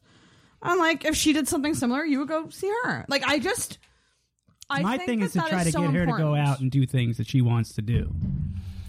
I don't want her to. to Lauren is very accommodating, and I want her to be I want her to do her shit. And I and that my my biggest challenge in our relationship is getting Lauren to fucking tell me what she actually wants to do. Do you have some codependency going on? Not codependency. It's not Well- codependency. She's she's she well, that will. kind of is an aspect of codependency. is it? which is which is you're uncomfortable when other people are uncomfortable. So you you you want to do things. it- It's people pleasing, It is. It's people pleasing. and so you would rather It's not a bad trait. make him happy or like do what he wants to do, hmm even though you don't want to do it. Yeah. And you feel like if you tell him what you want to do, that he won't enjoy it, and then that'll stress you out. yeah. Yeah, that's code. Yeah, no one knows more about codependency than me. I But then it stresses me out because I can know I know because she's a shit liar, and I can't tell when. But that's the thing. But that's why it's it's good to understand But we're working on some assertiveness training. Uh, is that what you call assertiveness it? that training. doesn't really sound like what I I've pushed you to be more assertive. Um, yeah, I think too. I would. oh, Mike, hold it. Oh, oh, oh. This is a good point. No, I. I mean, I. I think it's deep rooted. I Yes. think it. It's gone back to childhood. Lauren, why oh. haven't you just come on alone? I know. I would love to talk with you. Would you come on? A hundred percent. We will. We'll make it happen. Everybody loves Lauren. It's You- deep rooted in your child, Yeah. but that's that's what it is. It Yep. totally is. Very much so. And I ended up doing like a couple therapy sessions a while back and just always thought that like it's just who I am. I just like it when everyone's happy, but like deeper. It's like a, a burden thing. I don't want to be a burden on people. Oh my god, Lauren. Yeah, and like, and apparently, I, like looking back, it's always been something. I think since I was quite young that I've always felt. Can I? Oh, yeah, yeah. I don't know. It it it sounds like yeah, yeah, yeah, yeah. yeah. Which is something we both possess, I think. Like I, Yeah. I am a little more like no fucking my way. Uh, I'm a little more selfish. I'm definitely more selfish. But I, I, my, I'm very conscious of like I want to make sure Lauren's happy. Well, a lot of comedians, I think, have some have some codependency in them because think about it. Think about what you're doing as a as a comedian. Like you're placing all of your value on does this crowd of strangers do they think I'm funny? Do they think I have value? Yeah, you want to get and so you're like, here, I'm gonna dance for you. I'm gonna, you know, like, Yeah, like it, yeah. it's it's very and like you'll notice a lot of comics are very people pleasy ish. yeah, you know? yeah, yeah. It's a, it can really put you into a fucking uh, a rut of your career. Oh, does it ever? More things on this list. Yes. So physically attractive. Oh yeah, okay. Uh, I mean, physical attractiveness is going to get you to recognize all these other traits. Like, Yes, it's, it's the door. It's the door to the person. I think so much uh, has been taken away from the importance of physical attractiveness. Like it's like like people are trying to make one's personal attractiveness or, or the things that they're attracted to is like isn't inclusive or it's offensive to have a type to have things that you like. And it's like No, the the only reason you go over to find out if the person has the other values on the list is if you're physically attracted to them and anybody who says otherwise i think oh no, that's lying. totally true. But also too, I think within that, physical attraction is different for everybody. A- like sure but a, a lot of times- a boring 10 will drop to a 7 but a fucking really interesting cool funny compatible 6 can be a 10 yeah, yeah, yeah. because of but but you're if you don't find fours and lower attractive you're not going to find out whether or not that they're That's right.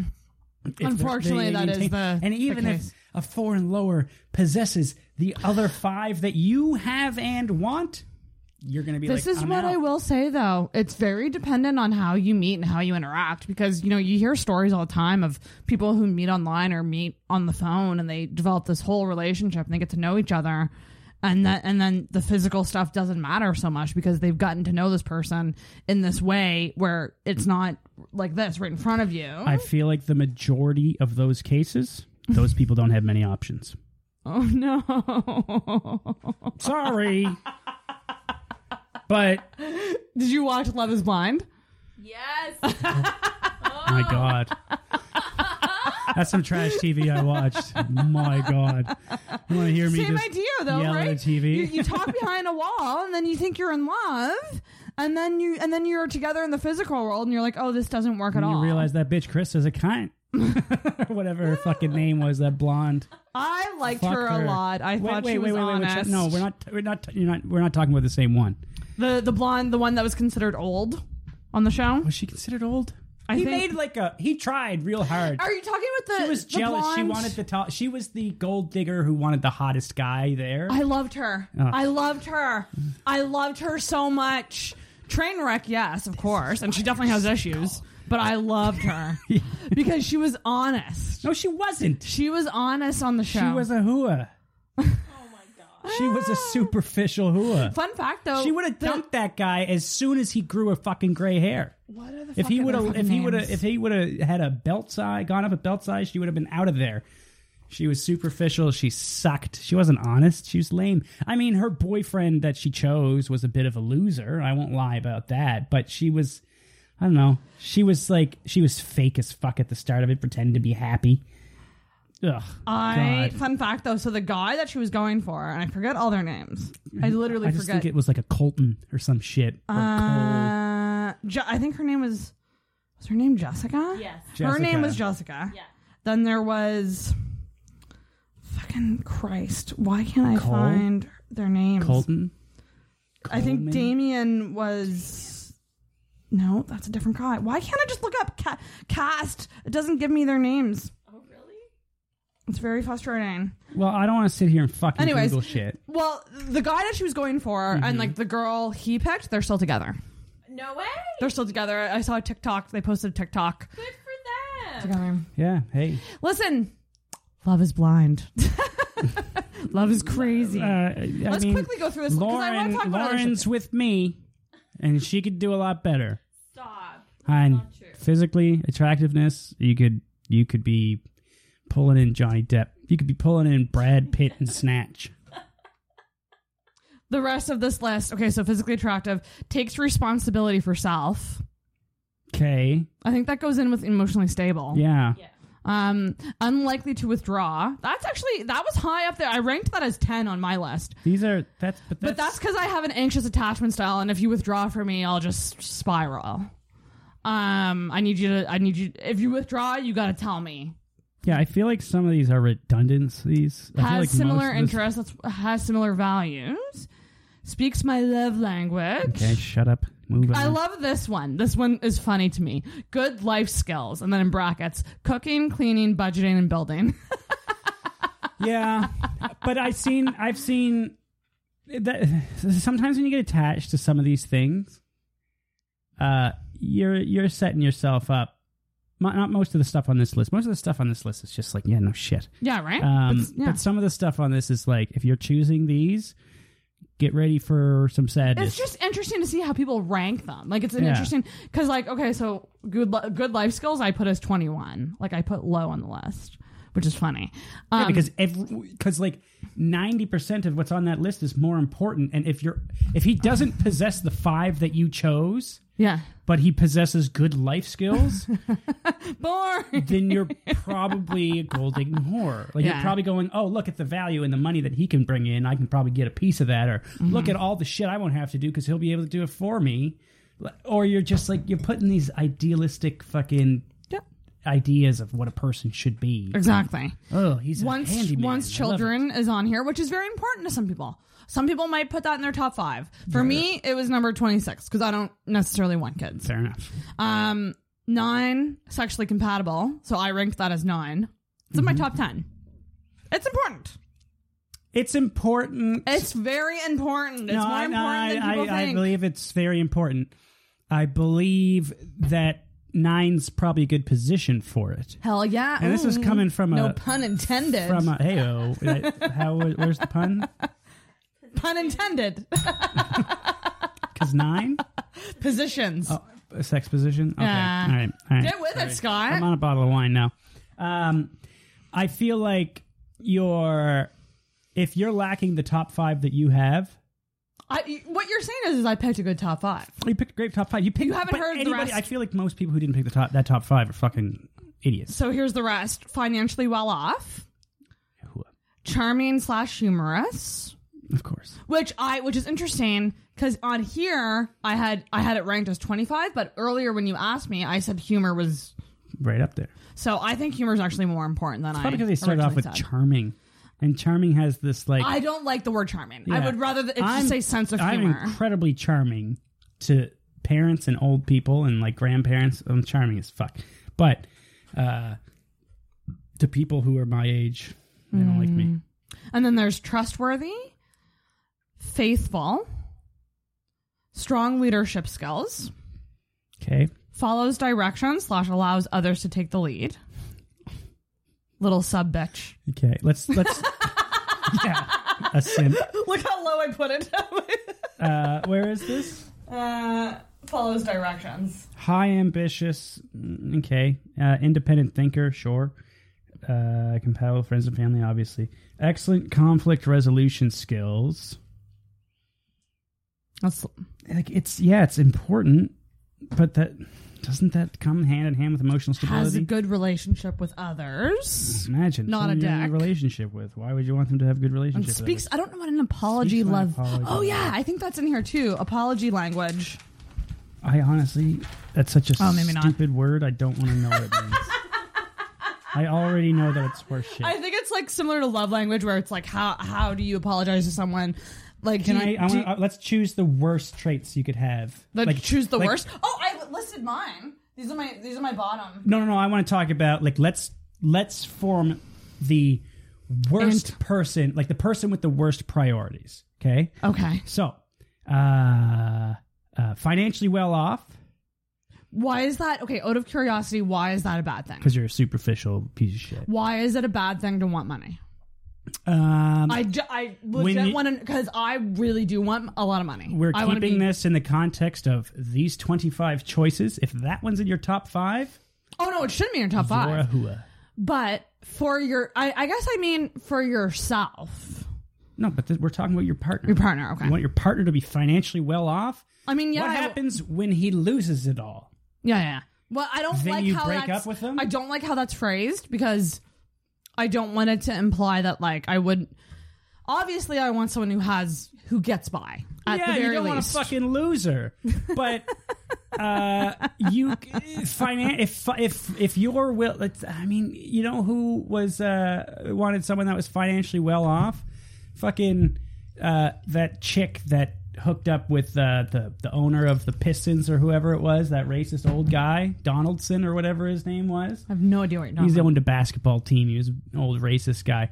Uh, but hey, this 23 year old, she loved an 85 year old. And why did she love him? Because he owned a fucking basketball team. Fuck, fuck her. So I'm gonna put, I'm, and I'm not putting these in order because I'm just looking That's- down the yeah, list. that's a bad one. But financially well off, if that's your priority over All these other most things. other things on it, and I'm I'm financially well off. Just put that there. I'm not fucking. This isn't like jealousy talking.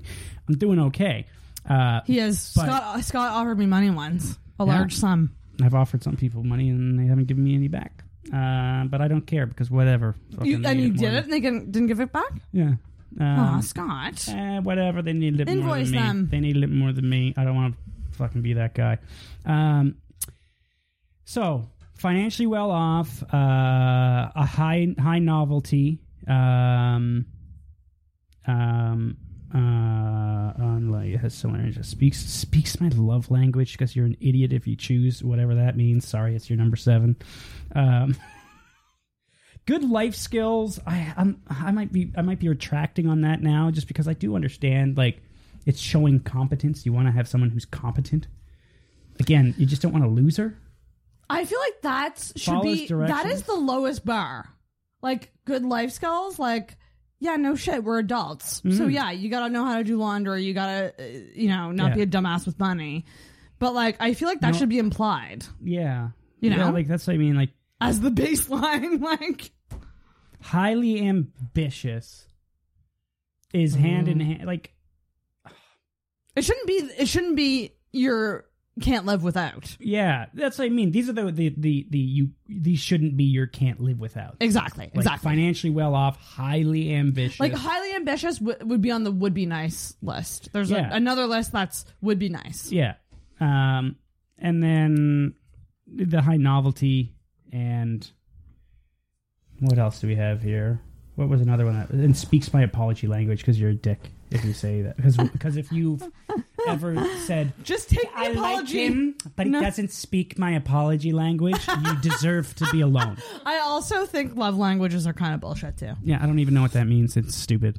Acts of service, words of affirmation, um, gifts, um, ah, fuck. What are the other Gifts. ones? Who the fuck are you? you Can you imagine earn saying gifts. my love language is gifts? I give gifts. I give. Oh, here it is. I, I give. I, I make tea. You do, but that's acts of service.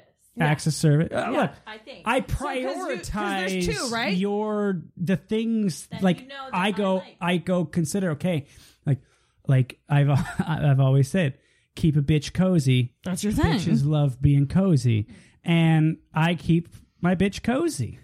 Right? Jesus Christ. She's one cozy bitch. I bought her a fucking nest. I know you do, and you wonder I what? bring her it's tea. it's I put very little- triggering for me. I won't lie when I because I love it, but it's also just like it. It spurred a joke. Like you guys actually inspired a joke of mine, which is which is and not in a bad way at all. Which is like I don't know what it feels like to have a guy wrap a blanket on me. I actually don't know that feeling of like I want you to be warm. I feel like I don't know what most- that's like. most people would be would would need a fucking forklift to lift their jaw off the floor if they saw how I am in private and how sweet I am. Right, hon? We're gonna get into that in a second here. yes, for real. I'm a good dad. You are a great dad. I'm a sweetheart. I do prioritize your comfort a lot of the time. Uh, I'm. I try to be supportive and and, and, and, and and whenever she has a problem, I try to. Oh, you're, try to you're be someone for incredibly her to supportive. vent- You're- but but just in general, not even just with her. Like you're Yeah. you're like that in general with everybody. to a lot of your Yeah, friends, yeah. all of your friends. But everyone thinks I'm this fucking asshole. That's why we're gonna we're gonna get into that in a second. But I wanted to complete the the love languages: words of affirmation, gifts, acts of service, quality time, and physical touch. So mine, my top two are quality time and uh, words of affirmation for sure.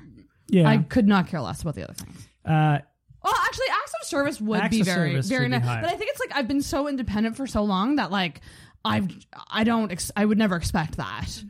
But like I I would like to be told that I'm yeah, pretty. but if you're sitting on in a nest chair and he brings you a tea stop it and Don't chocolate tell- don't- chocolate chips I, with I, almonds I don't know or Stop! walnuts and and then and makes it so that when you get home your your little slippers are sitting Stop! perfectly beside the chair and your laptop's don't wanna opened and ready it. for Netflix Oh my god! and the scented candles are lit and and yeah Make a bitch cozy. make a bitch cozy There should be a hashtag. I- you should you should inspire boyfriends everywhere to do this. but uh, like that's the thing i'm a big Make a bitch misogynist cozy. Yeah.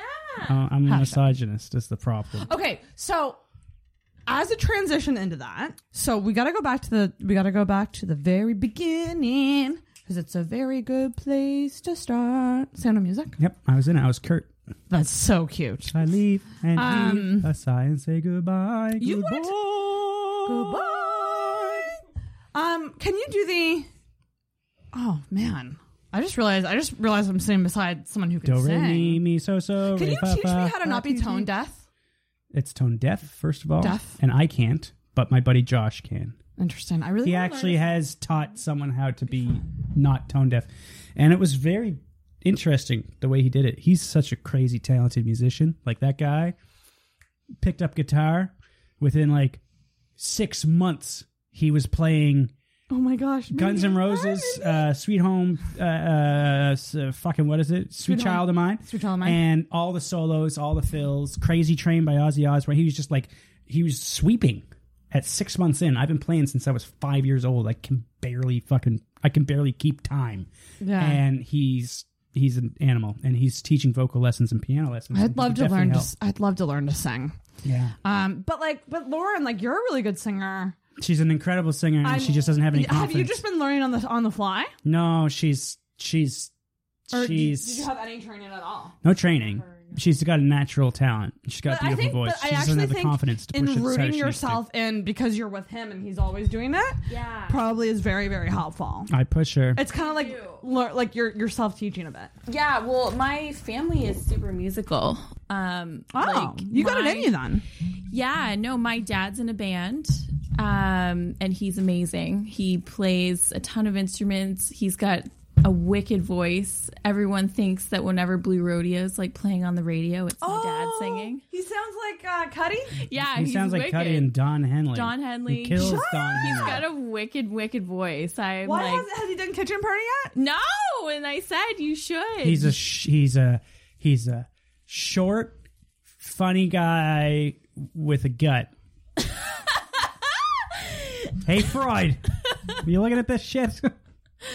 Jesus, God. that's so interesting. it's very interesting. um, but yeah, so Okay, so you've you've been telling me for a while that you want to start a podcast, Mm-hmm.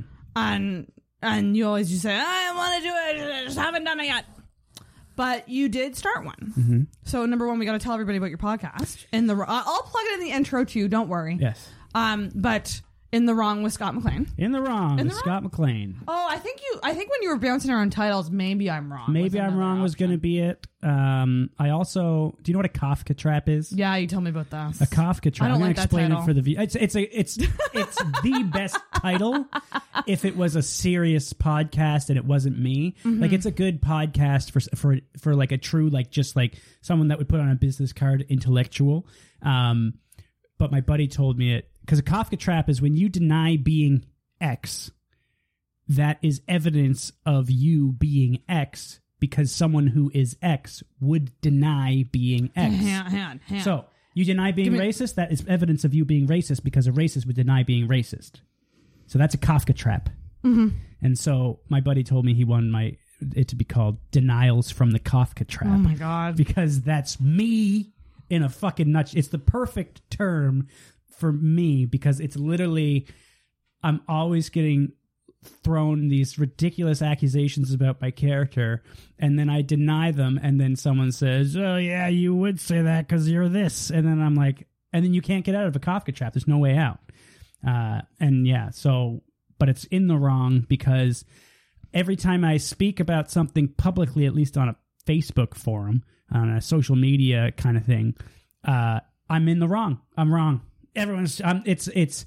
You say, hey, I think this way, and then they say, you think this way? Well, then you're fucking anti that way. You piece of shit. And then you're like, oh, okay, I'm all right now. Like I'm I'm wrong.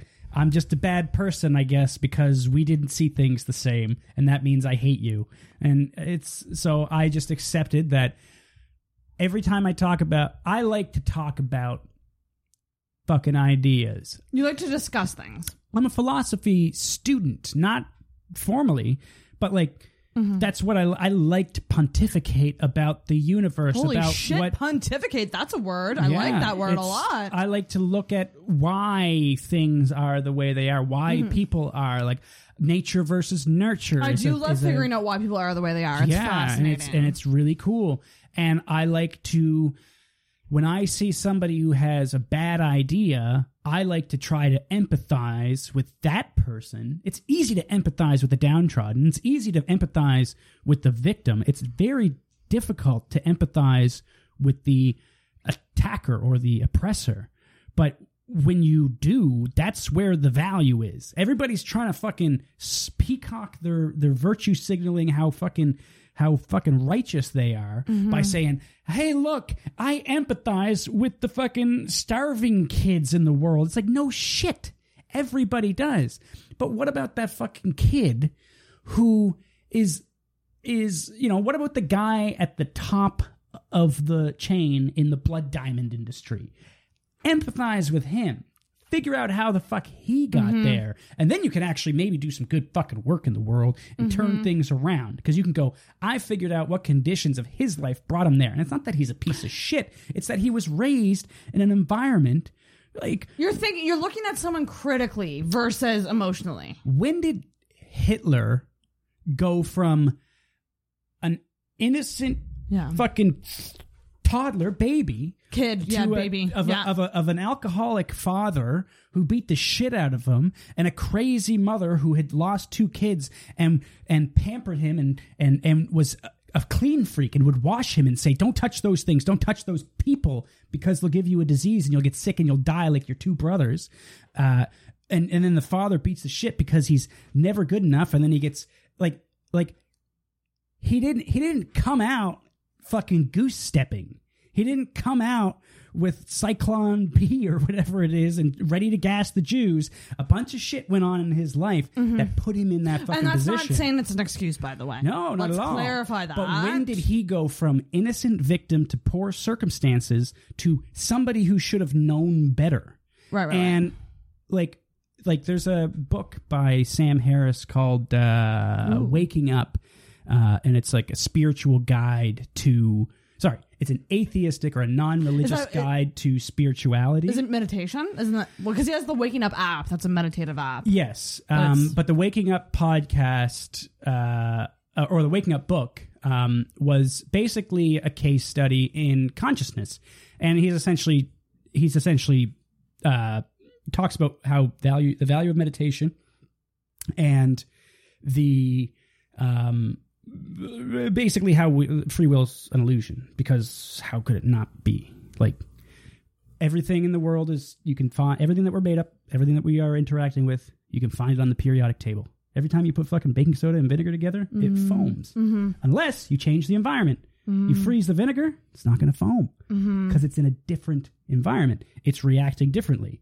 Scale that up to everything that we're fucking composed of. Scale that up to all the all the experiences that we've had. Mm-hmm. Most people didn't choose like nobody's born racist. You're born ti kind of racist just because of who you're exposed to as a child you recognize facial. That's why to white people all asians look the same and to asians all white people look the same is because you're used to you're you're used to seeing It's your environment. those people Yeah, yeah, yeah. so you do there is like some tribalism that's inherent that's going to happen. It's almost completely unavoidable unless you're it's almost completely unavoidable we'll say. Um but true like like like like like white supremacist racism that is taught. And what a fucking poor child. What what how can you not feel bad for the kid? Everybody feels bad for the kid of the god hates fags people the westboro baptist church you see those four years old out there pro- protesting this was back in like 19 Because they don't know better. They, they're because it's just this little four year old who doesn't know shit, and he's holding a, a, a, and it was uh, the people around God him hates who. America sign. Yeah, yeah, yeah. And he's you're going that poor kid doesn't even know. When do we lose that? When do we stop caring about that fucking kid? When do we decide? You know what? Like, because we when we see that four year old kid, all we can think of is let's get him in a different environment with people that can treat him better, so that he comes out as a good kid. Somewhere, we abandon that. Probably in the teens. Then all I of a mean, sudden I we think- assume that oh fuck your conditions, fuck the shitty circumstances that you were in, fuck your alcoholic father. You should that beat the shit out of your mom and you, and and you know like is it a coincidence that most child molesters were molested as kids? Right, right, right. They're just that's they're just acting that out. So that's why our prison system really doesn't fucking work because it's based on free will. It's based on punishing the person for the deed instead of changing the environment that that person is in so that they can learn to know better. Because if you were never, if you, Biggie Smalls, if you don't know, now you know. But you got to teach them now you know. And no one's going to just automatically go, ah, you know what, you're right. And people nowadays, if they if you don't agree with me right now, well then fuck you, you piece of shit. You fuck you fucking you Trump supporter or you fucking snowflake liberal. Get the fuck out of here. Block, delete. I don't listen to people who say this shit. And they and I know some people just don't have the fucking time or the patience, but you're weak.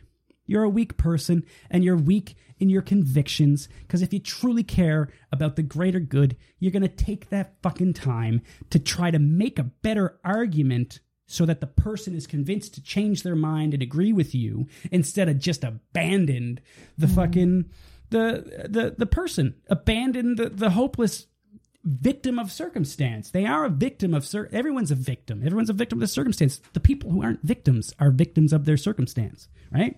Everybody is. You don't choose you don't who chose to be to be born? Nobody. Cho- um, yeah. You were you are a product of your fucking the reason why you look like your parents because your fucking genes. Mm-hmm. There's how much shit is hereditary.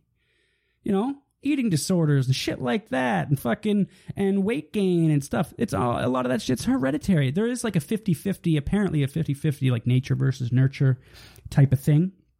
Not exactly 50-50. Uh listen to Gad Saad. He's a evolutionary biologist, I think. I mean, I believe it because, you know, I recently found out from my mom that um, not only was she definitely diagnosed depressed throughout my whole younger years, um, but she was diagnosed with ADHD later in life, like very recently, actually, like within the last 15 years. And she's in her 70s. Um, and I go, thanks for not telling me that. That makes a lot of sense as to who I am. yeah. Um, because I'm I've I'm convinced, and I will be on the road to figuring this out. But like, I'm pretty convinced that the reason I get depressed is because I'm I'm an undiagnosed ADHD. Yeah, I, I wonder. I wonder if I have a lot of that in me too. Um, just because you know, I I definitely fucking have ADHD like a motherfucker. I'm a squirrel brain for crazy. But I feel like crazy. so many so many people think they have it. So many people. I think, that they it's becoming more prevalent because of the instant gratification world that we live in. Um, Yeah. But again, you are you didn't choose it. It- you you inherited it, and okay, let's take away But- ADHD and let's say cerebral fucking palsy, and and now this person's uh, shaking and and knocking fucking glasses off the off the table, Mm-hmm. smashing things, and you're giving this person shit and saying, "Hey man, you should do better. You should know better than to do that." Well, You're- you're that's not giving their- that that's a physical chi- thing. It's a physical fucking But thing. they can't but- help that physical. but who thing. can if you're if you're a kid and I teach you that the fucking the, the ceiling fan is God, you're gonna believe it. That's why everybody who was raised Muslim is a Muslim for at, at least until they get to if they get outside of that world. Everybody I was Roman Catholic. And I mm-hmm. think that's one of the reasons why I do um, have a lot of try to have empathy for the person who's wrong is because I've been wrong so many times in my life. I used I once debated my science teacher saying gays were wrong because God made Adam and Eve, not Adam and Steve. I was that guy. Mm-hmm. I was that guy. Fuck that guy. Now, mm-hmm. like if I hear someone say that, I'll roll my eyes at how stupid they are, but I'm going to engage that person in a conversation and Because try to you've there. convince them because they're wrong. And I and what am I going to do? Leave them? Let them go out? Have kids? Have their stupid ideology and pass that on, and then infect the world with all these bad ideas? Or am I going to go? You know what? I think homophobia is bad, so I'm going to fucking debate this person instead of just cut them out of my fucking life because they're wrong and they don't agree with me. I think that's mm. so fucking lazy, mm-hmm. weak of character. You're it's mm. just pathetic mm-hmm. the way people the cancel culture horse shit the blocking. I feel like if you're someone that blocks like i've blocked people. I've blocked people that i've tried with for a long time mm-hmm. and or who i just know i'm never going to get anywhere with. But that's like three people Yeah, and I a don't- lot of people Yeah. disagree with me. Yeah. A lot of people hate me. I don't block people. Uh, There's all kinds of people who I completely disagree with. People that I get disgusted with. I just think they're just shit people. I still have them on my Facebook, and I still have. Uh, if I, I'm, I'll still be respectful to them in person, um, because I just don't think it's right to give up on people. I think if you really do believe that there's that that there is a greater uh, uh, goal that can be reached, then you should try to do everything you can. That's why I. That's why I. When people say you need to listen, it's like, well, no, you need to make a better fucking argument, and and convince me. If I'm not getting it, that's on you. It's not me. You gotta you gotta make me click. Like I always bring up Daryl Davis. He's this black guy converted like 200 members of the KKK to to leave the KKK. A black guy, mm-hmm. the guy who they who people told him the Grand fucking Dragon. I can't remember what the guy's name was. Tony Tony something. Anyways, he was going into the people warned him, don't go talk to this guy. Don't go to his house. He will kill you. That's how racist this guy is. That guy's no longer in the fucking KKK because he befriended him and he had conversations with him over a number of years and then he found common ground and then he eventually made that they found so much common ground that this guy went fuck all that mm. shit that I was raised to believe, I don't believe anymore. Now, if he didn't convert that guy, and that guy would have had those kids, he would have he would have infected their minds, he would have infected his, the community, and that shit exponentially spreads. And you're gonna block him and mm. pat yourself on the fucking back that mm-hmm. you're just basically saying you're having a a uh, a, a closed borders foreign policy for the rest of the world and the bad ideas that are around you that you're just going to that's that's I- just I do fucking think- it bothers the shit out of me and I, I value debate and I value conversation I think so that this is a very interesting thing to talk about currently yeah for me personally because things have gone on. Mm-hmm. Um, and there is what I what's what's the actual definition of a reckoning? Is that like a reckoning sometimes I don't know what or are you talking about a revelation um, I'm just gonna look up the meaning of. is this where reckoning. you came to realize something Um, reckoning meaning is an action or process of calculating or oh, okay, maybe it's not a reckoning.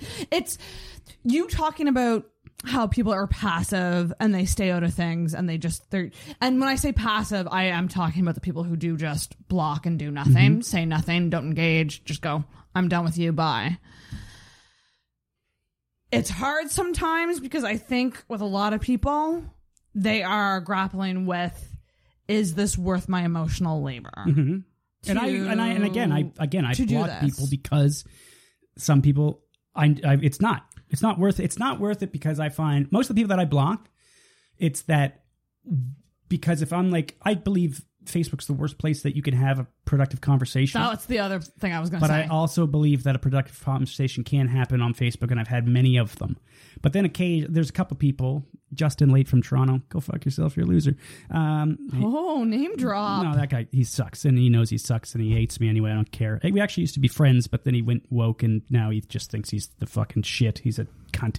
Um, he, uh, he. Every time I comment on anything, he just goes and he just. It's just him trying to like side, take the conversation off to the side, and be like, "This guy's a piece of shit. He's a rapist, and he thinks." And it's just like he just goes. He just goes. He throws everything out. Well, the thing is, when things get emotional, logic is gone. No, he's doing it to get laid. Oh, Like it's just that I was talking. it's a about- weird, to, weird was- way to do it. No, no, no. It's very uh, Bill Burr's latest special about about male feminists about how it's just that it's born out of that fourteen year old kid. How do I get laid? Maybe I agree with everything she says, and then she'll fuck me.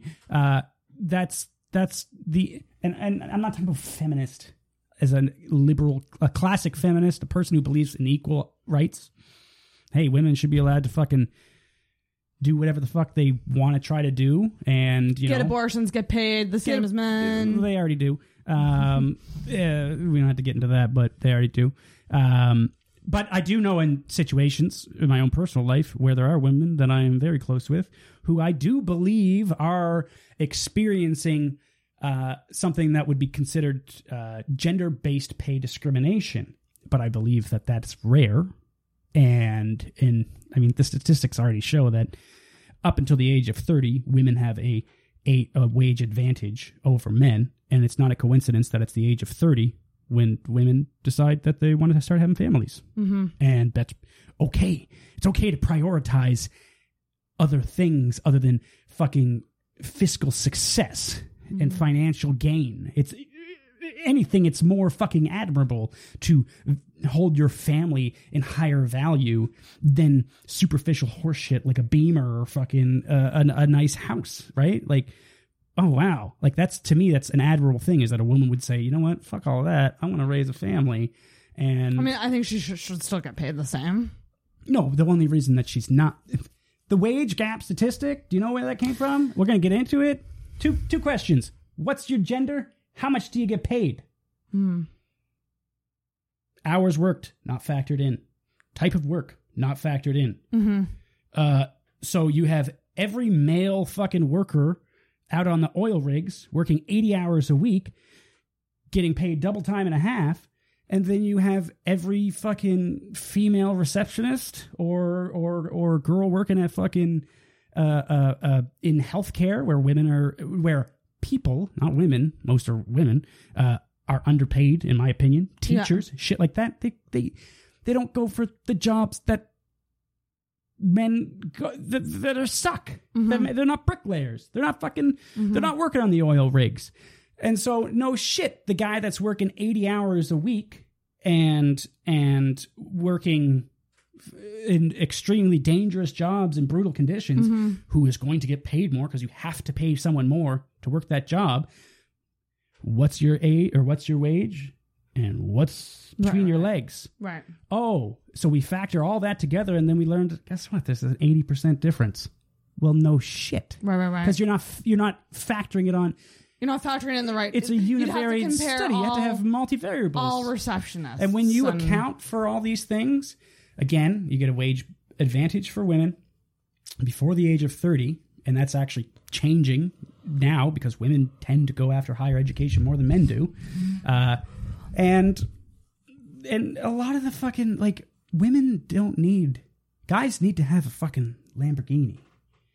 Guys need to have a nice car. Guys need to have a nice shit to get the women that they want to get. You know, they have a lot, a lot of guys, a lot of women prioritize power, financial success, some of the shit that we read on this list earlier. Mm-hmm. So guys want to be the biggest king shit because, you know, the strongest gorilla gets the fucking harem, right? He gets the biggest selection, the best selections, the guy at the top, right? He can point and say you, and then they'll come right. Look over fucking Dan Bilzerian, right? Mm-hmm. Guy's a total douche, but he's got a bunch of money and he's a strong guy and has a fucking yacht. You think that's you think people do you think the women that are around him are like, you know what? I think he has a great personality. No, fuck that shit. They're going after him because he has the, all the power. Women don't need that. You you can be like Patrice O'Neal had a great bit about how you go and ask a girl, you know, you love your man, you you you, you respect your man, you do anything for your man, yeah. Yeah. How about you know, you see Brad Pitt, he's the most sexy person in the world. Would you uh would you risk it all for Brad Pitt? She'll, she'll think about it. She'll honestly think about it. She'll say no, no, I wouldn't do it. You ask a man, you love your girl, same thing. You love your girl, you do, you do anything for her, yeah, yeah. Uh, you see that girl behind the garbage can? She's passed out in the dumpster there. Yeah, would you? You're like, damn.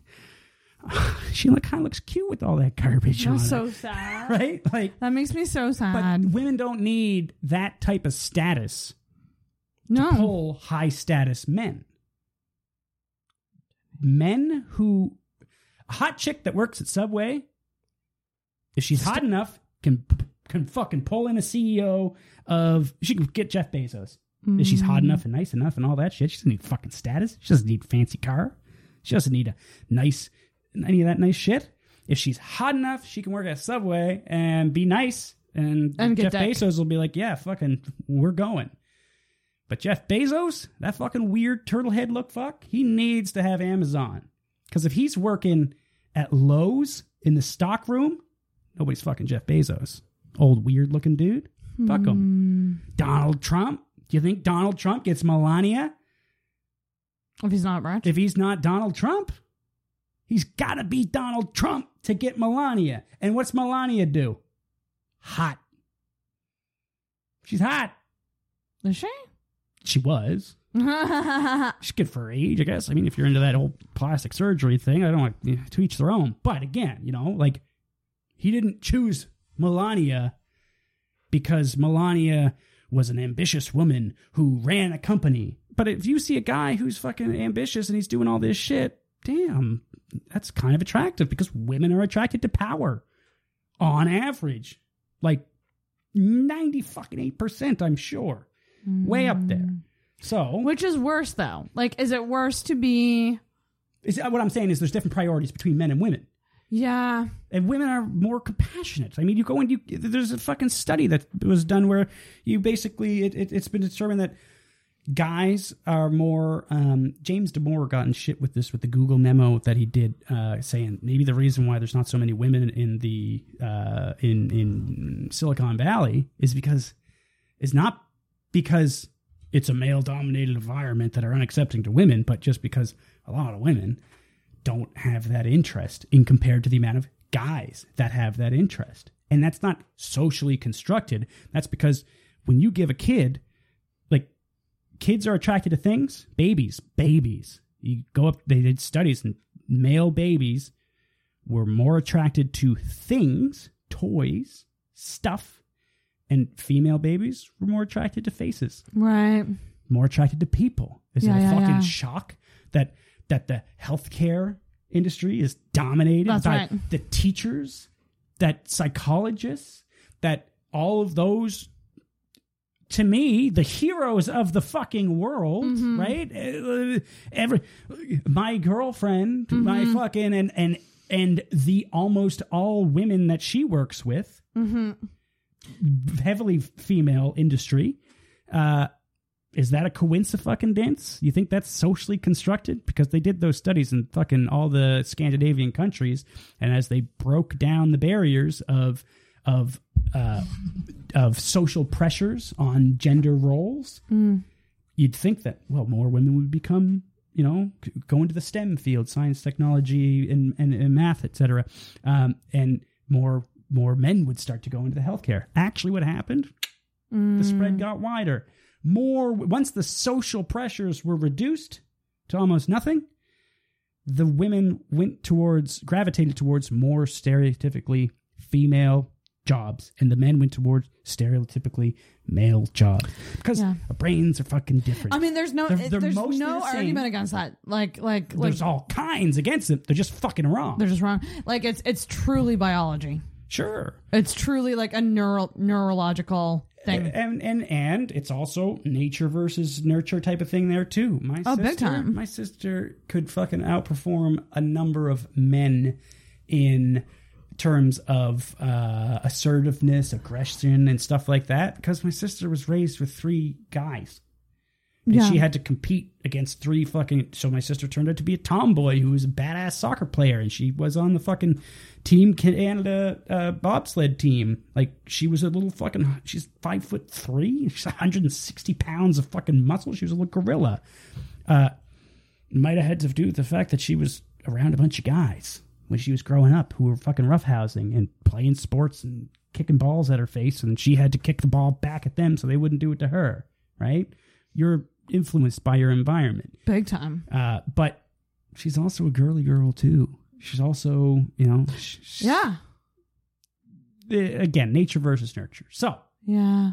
ultimately, all these conversations are difficult to have, and and and uh, it's because as soon as you say something, uh, then the person goes Scots against male nurses. exactly Scots against, Scots against this. female oil workers. Yeah, Like, it's like, no, man, you want to fucking do it, go for it. But I just believe in best person for the job, equal opportunity all the way. Absolutely, you want equal opportunity because equal opportunity means you're going to widen the playing, widen the pool from which you're going to select the best person for the job. So if you're, you know, like what was it, the the that female Mary, uh, she fucking had something to do with radiation. Ah, god damn it, her name escapes me. Anyways, some female scientist, she fucking was like, she like, uh, she like had come up with some kind of uh, some ability to determine what what planets had what type of gases and whatnot on oh, them. okay. Uh, I can't remember what her Jeez. name was, but she had some. She was a really prominent astrophysicist, and she back then when it truly was like women should be subservient and they Mm-hmm. shouldn't be in the fucking like women had to do a lot of shit.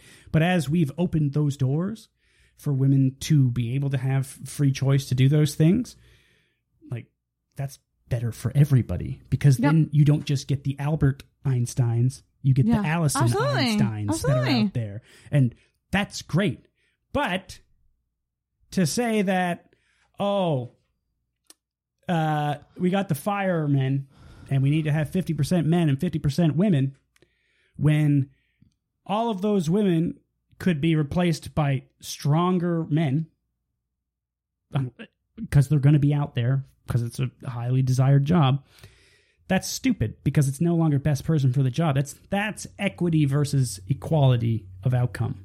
Or sorry equality of opportunity versus equality of outcome. And equality of outcome is equity. And equity's bad because equity says not you not what you can do not your skills not your merit not your capabilities not your competence but just what your physical identity is. That's what we're going to determine this shit on. Hmm. That's a bad idea Mm-hmm. you should be saying best person for the job and sometimes women are going to be better for that job oftentimes more women are going to be better for that job. South Park mm-hmm. did a great episode on it. South Park did a great episode on it where fucking the women were wanting to play the board games and the guys didn't want the girls to be in the board games and they were like, "Well, you got to let the girls play the board games cuz equality." And then the girls came in and the girls started kicking all the guys' asses because the girls read the rules and they were a lot smarter than all the boys and so they were fucking kicking ass in the game.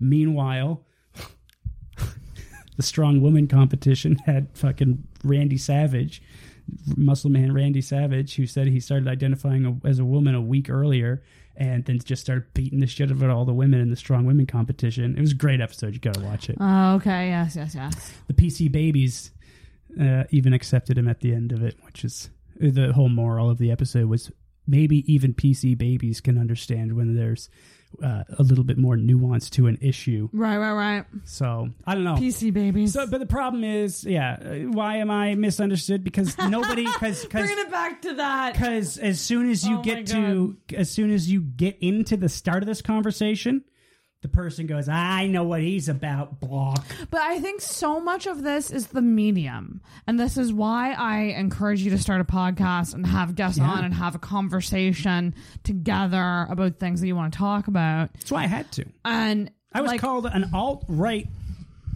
transphobic, homophobic, racist, misogynist. It's like you, anybody who knows anything about me knows that there isn't a shred of truth to that. Nothing at all. I'm a, I'm a realist and I speak what I believe to be true. Sometimes I'm fucking wrong, uh, but I'm still. I'm, I don't change my mind because of the I because you say I'm wrong. You know, gotta give me here's the thing. I'm going to try to speak for a large, probably a large chunk of people when I say, I'm trying to formulate my words correctly Mm-hmm. when I say this. Because I think with, because as somebody who sat back and has watched you interact online, Mm-hmm. and you've always been a friend, you've never not been a friend to me. Um, and I know that there was a time when you wanted people to come out publicly and be and kind of defend you or come to your and I side, so to understand speak. everybody that wouldn't. Right. And like that's an interesting discussion to have, right? The idea of publicly defending somebody or not. Mm-hmm. And if you don't do that, how do you show support? If, you know, stuff Support like that. in private is better than no support at all. I would say yeah, absolutely. I and I and again, I don't. I completely understand why people would choose the route of self-preservation. Uh, when I make my controversial opinions, um, which are only controversial because some people have such stupid fucking ideas and they're dumb and children and they say all of a sudden, oh, I see it differently. That means you hate me or you hate the person you're talking about. Um, I understand why people wouldn't want to get involved, but I also think that's a short term gain for a long term loss. What's their long term loss by not getting involved? Uh, watch the documentary about Bret Weinstein at Evergreen Campus uh, and what happened there, and you'll find that. Basically, uh, quote from the movie Boondock Saints: uh, the the uh, uh, different what is it? Something about good and evil. Um, when good, the, the indifference of good men to to fail to act in the face of bad. So Right. Which is so definitely a thing. You'll avoid. Uh, what was his name? Um, no, it's not. It was Stanislavski. I can't remember what his fucking name was. He was a German uh, pastor in in 1940s or 1930s Germany, and he has a quote that says, uh, First, they came for the trade unionists, but I was not a trade unionist, so I didn't say anything. Then they came for the socialists, but I was not a socialist, so I didn't say anything. Then they came for the Jews, and I was not a Jew, so I did not say anything. Then they came for me, and there was no one left to speak for me. Right.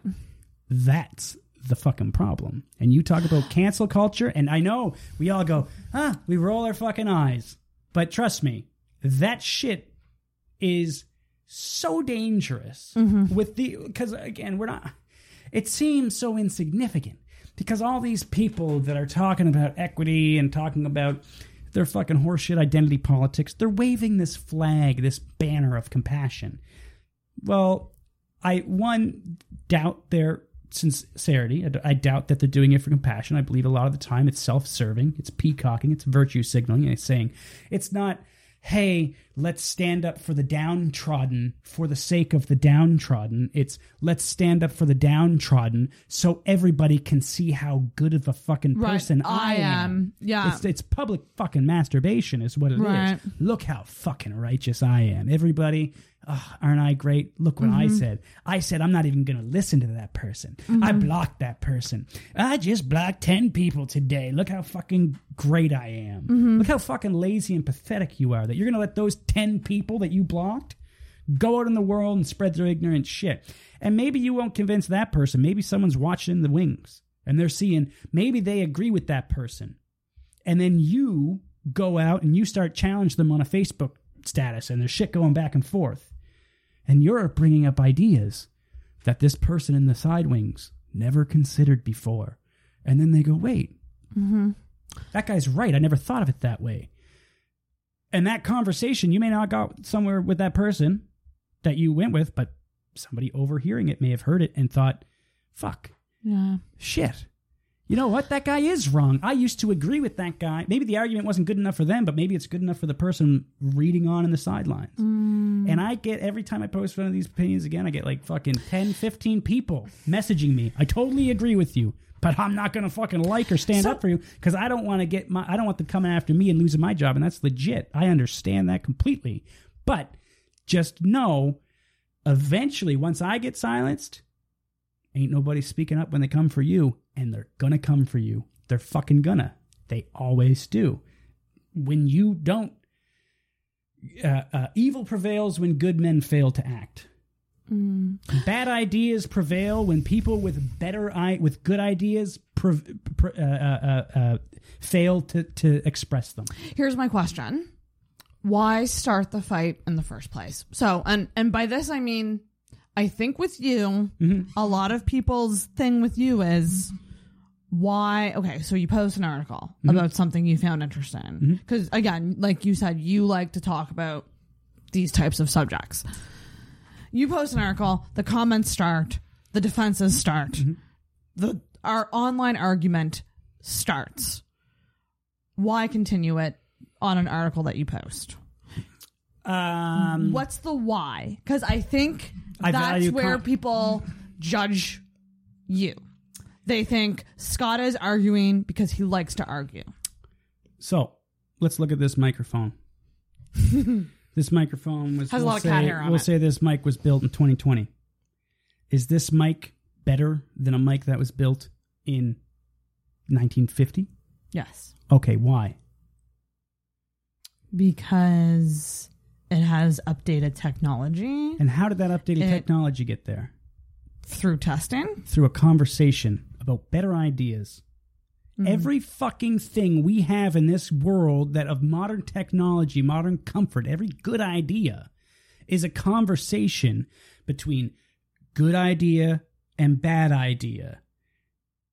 And then you wore out the conversations and then the good ideas as long as we're accepting the ideas and not and we're judging the idea for what it is, not the fucking person who's saying it, which is an argument from authority, which is a logical fallacy, as long as we're valuing the idea and what that idea is based on, then things will get better. Mm-hmm. That's how we went from fucking rafts to goddamn yachts. Mm-hmm. Because someone said, Hey, I got a better idea. And they said, That's not a better idea. And you said, Yeah, it is a better idea. Why is it a better idea? Because X, Y, and fucking Z. And then people went, Oh, wow.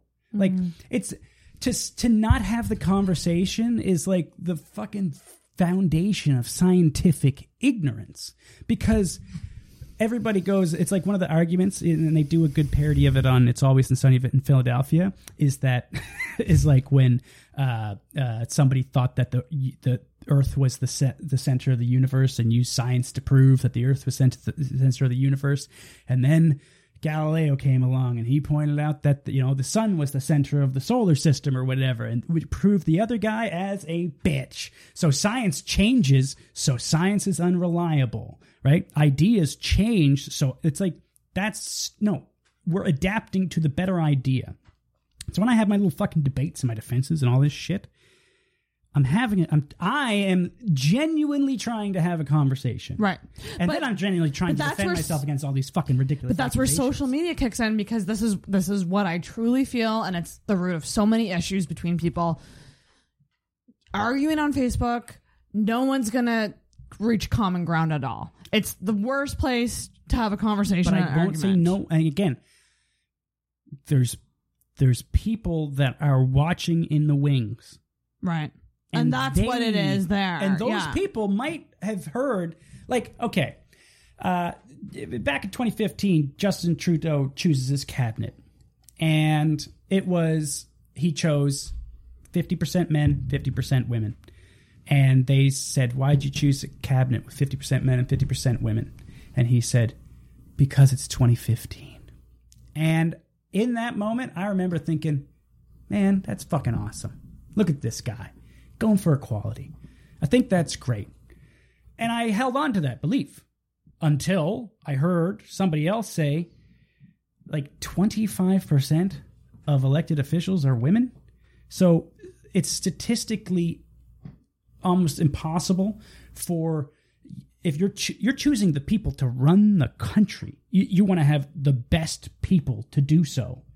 If only 25% of the pool that you can take people from are women, it's highly unlikely that 50% representation is going to occur. If you're looking for, if 75% of the pool you're pulling from, which are highly competitive people, highly intelligent individuals who should be the best at doing this job, he chose he chose his cabinet based on their fucking genitals, not on what they brought. But to the who's to table say that though? Who's to say that he didn't? He didn't- because it was because again statistic prob statistical probability says that if 70 25% representation of women in that cabinet would be more likely because that's 25 now it might go above 25% by a few but i mean anybody who knows anything about statistics or probabilities is that you're it's going to be a higher probability that more men if if there's more men to choose from you know right. th- then then it's more likely that there's it's not going to be a 50-50 split and you take and like you know it's a I keep thinking. Of, I. I keep thinking about this in terms of comedy. well t- and think about comedy. it in terms of fucking firemen Yeah. okay think about it in terms of f- of, of jobs that require physical strength are there women out there who are stronger than men yes Yeah. sure. There's a lot of weak guys out there. But if you're going for the best of the best the strongest of the strongest it's men. It's all men. There's no Mm-hmm. Well, there's and, no but- women. and, and, and again, remember, uh, if you're a female ever arguing this, um, just think about how often we are literally scared for our lives around men because they- they, could literally kill us. Serena you could kill Williams, me right now. You could- Serena Williams is the best fucking tennis female tennis player in the Yeah. world.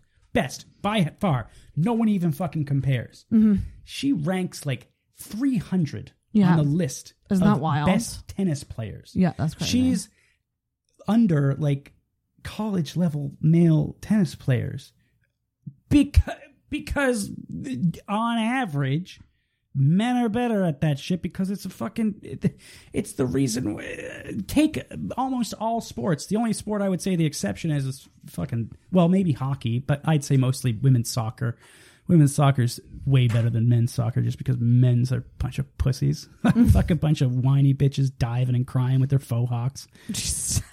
Women's women are out there in soccer trying to prove who's a badass and they're fucking throwing bows and they're fucking slide tackling and they're going for blood.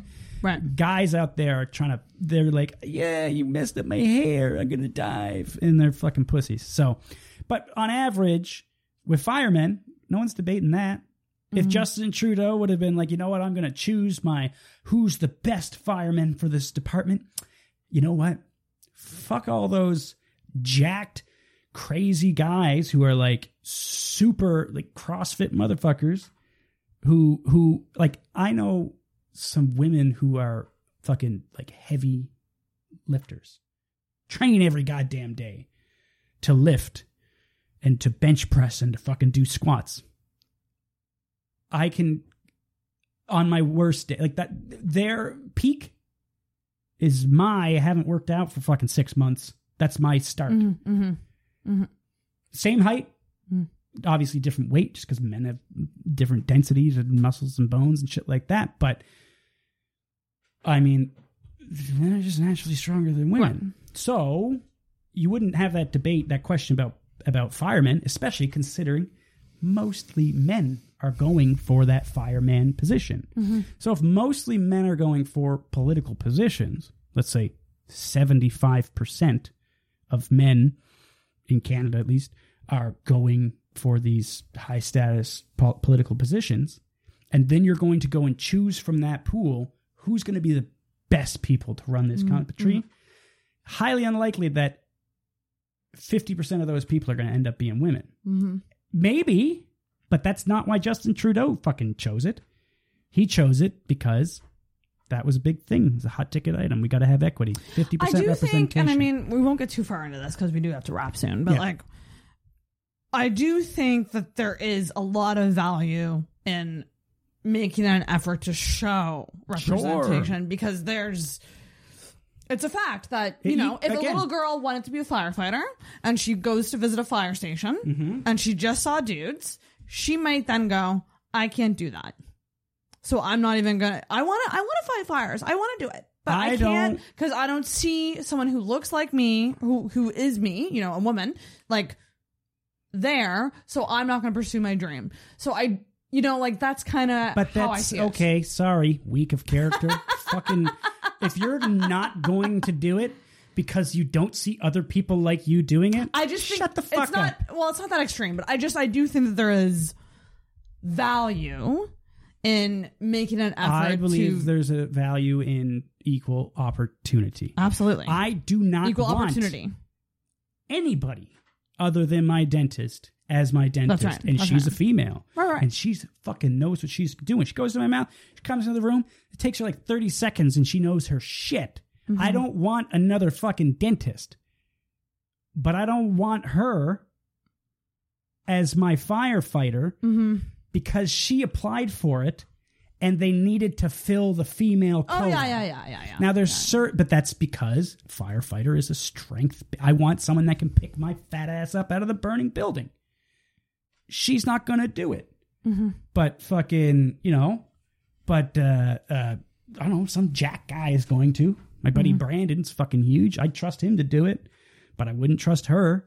yeah. I mean, I, I don't think anyone. I don't think she shouldn't be allowed to try. But if there's other people out there, if are- there's a stronger woman than her who's more physically capable and has the other qualities that are deci- that sh- she's going to lose out to the other woman because that woman is better for the job. Hmm. So let's use true equality and say fuck what's between your legs. Let's decide on who should be doing these jobs based on what they're capable of doing. Now, certain issues do require other perspectives. I don't think a bunch of white people should be going, it should only be white people on the board of indigenous affairs, right? Because these people aren't in these communities, they don't know what's going on. So, you know, yes, we do need to have people but that's a different it's a different value that's required for that problem. Mm-hmm. You know, it's like on one of these issues we needed a hammer, but now we need a screwdriver, and now you know maybe this screwdriver is better equipped. Maybe we don't need a. Maybe we shouldn't be putting a bunch of hammers to fucking put in a screw. Maybe there's a better tool for the job. So may, yeah, like you know, when it comes, I don't, I don't, I don't agree with, um, uh, like like you talk about female uh, anatomy and like having like a like representation over one's body um yeah there should be women on at the table Right, right, right, right, right, right. i don't think there should only be women Yeah, I, I on and, that and table so many women specifically choose female doctors. Like, like they sure most so many- guys probably want a guy looking at their dick than some hot chick if like if they're not packing right? Or if they're insecure. Yeah.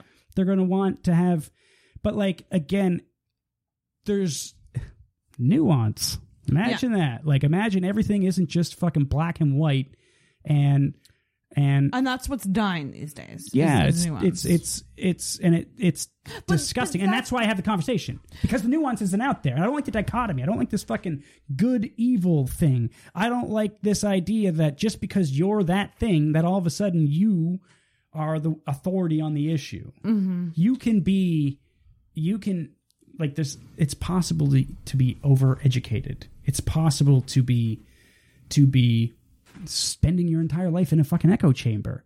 And if i don't speak and say my things then i'm just letting everybody else's dumbass opinions echo.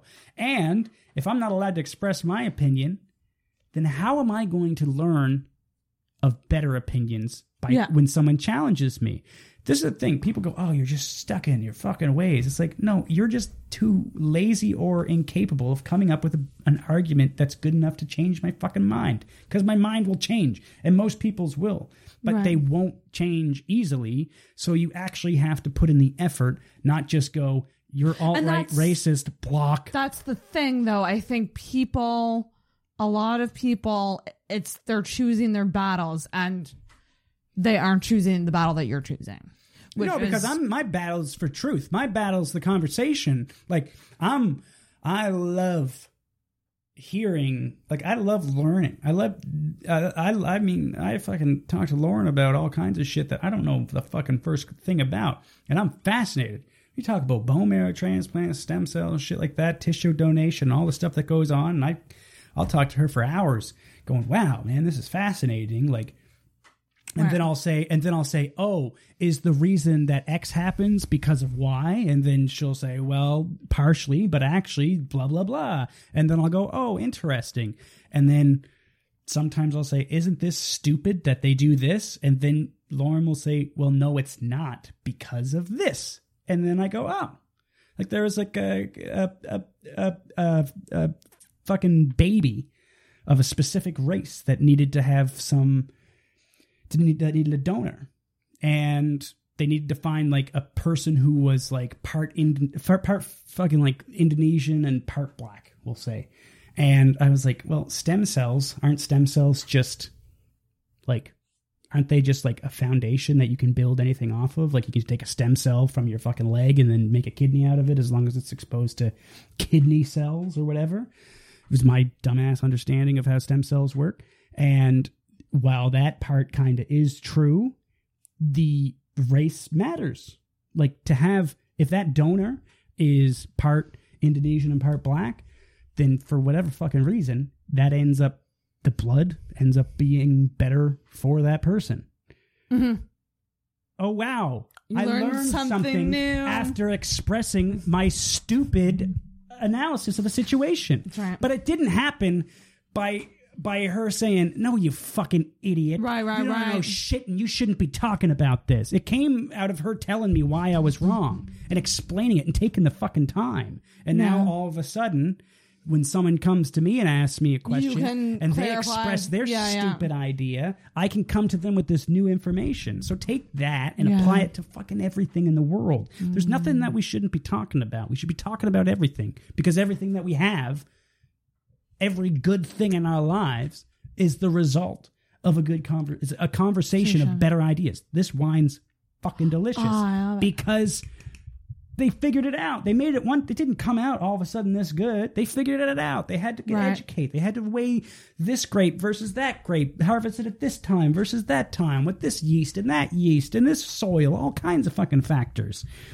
They didn't just say, "Hey, that wine sucks. You shouldn't be allowed to make wine. Get the fuck out of the conversation." It's like, no, you you gotta you gotta open that. And people just don't want to be uncomfortable. Is such a big thing right now. People are literally avoiding Sure, being uncomfortable, and it's such a huge thing people have to overcome. absolutely. We gotta be uncomfortable. You need uncomfort discomfort to grow. Look at my fucking leg. I can't move it. It hurts like shit to try to get it to bend to 90 degrees. It hurts like shit to try to extend my leg fully. I have to go through that pain in order to become stronger. I will I will not be able to walk unless I go through all the discomfort that I have to do through my physiotherapy. That's why I think there's a lot of value in exercising because it really does teach you Oh, I yeah. say this as a fat fuck right now, but and who hasn't exercised for months before the goddamn surgery. But uh you got to go you you by exercising you get an endorphin influx in your brain. It's it's pumped with endorphins and you feel good. Uh that doesn't happen by sitting on the couch and eating a cheeseburger. That happens by making yourself really fucking uncomfortable. And the more uncomfortable you make yourself, the more you grow. And cancel culture is saying, I'm not growing. I'm not even going to try to grow because this is an uncomfortable conversation. I don't want to have it. So I'm not going to have it. And then you're not going to grow. So fucking have the conversation. Talk to people. Stop telling people that they're fucking ignorant because they see things differently. Maybe you're wrong. Maybe you're ignorant. Maybe you're in the wrong. Ooh, With Scott bitch, McLean. what a good! Holy shit, Scott! Well, okay, I'm gonna ask you. I'm gonna ask you a couple more quick questions. We're gonna Okay. keep them quick though. Okay. So, have you found? I mean, you're only a couple episodes in, but Mm-hmm. have you found the podcast has helped you at all and given you that outlet so far? Uh, yes. Um, yes, insofar as like some of the guests that I've had on, like my conversation with Cliff was really good. Um, because Cliff completely disagrees with me. He's one of my best friends, and we disagree on And look, everything. hey, who would have thought? Best friends can disagree. Yeah, no, like like Who would have thought? in the darkest moments of our lives, in the, in our lowest points of depression and shit, we were the ones that we called upon. And Cliff started out hating me. He did not like me as a person. He did not like me at all. And and I liked him. That's usually how things go. I like every uh, most of the people that dislike me in the Halifax comedy scene, in any comedy scene, in any fucking faction of my life. I like most people. I and I think a lot of it's because I empathize. Like I, I get why you don't like me. I know I'm douchey looking. I'm loud. I'm opinionated. I get the fucking desire to man. Ah, fuck that guy. I get it. So I don't. I empath. That's my empath. I don't deserve to be hated this way. You got me all wrong, but I get it. So I don't hate those people that dislike me. A couple of them, maybe, sure. But fuck with those guys. It's like so- some people are a level of ignorance so they can get fucked. But um, most people, the, I find a lot of people don't like me, but I still like them. I still think that they're That's a good quality to have, though. I still enjoy. Yeah. I find it hilarious. Like I say to Lauren when we go out, I was like, man, like, I wish you could understand how uncomfortable some people are around me because they think I am this thing. Like,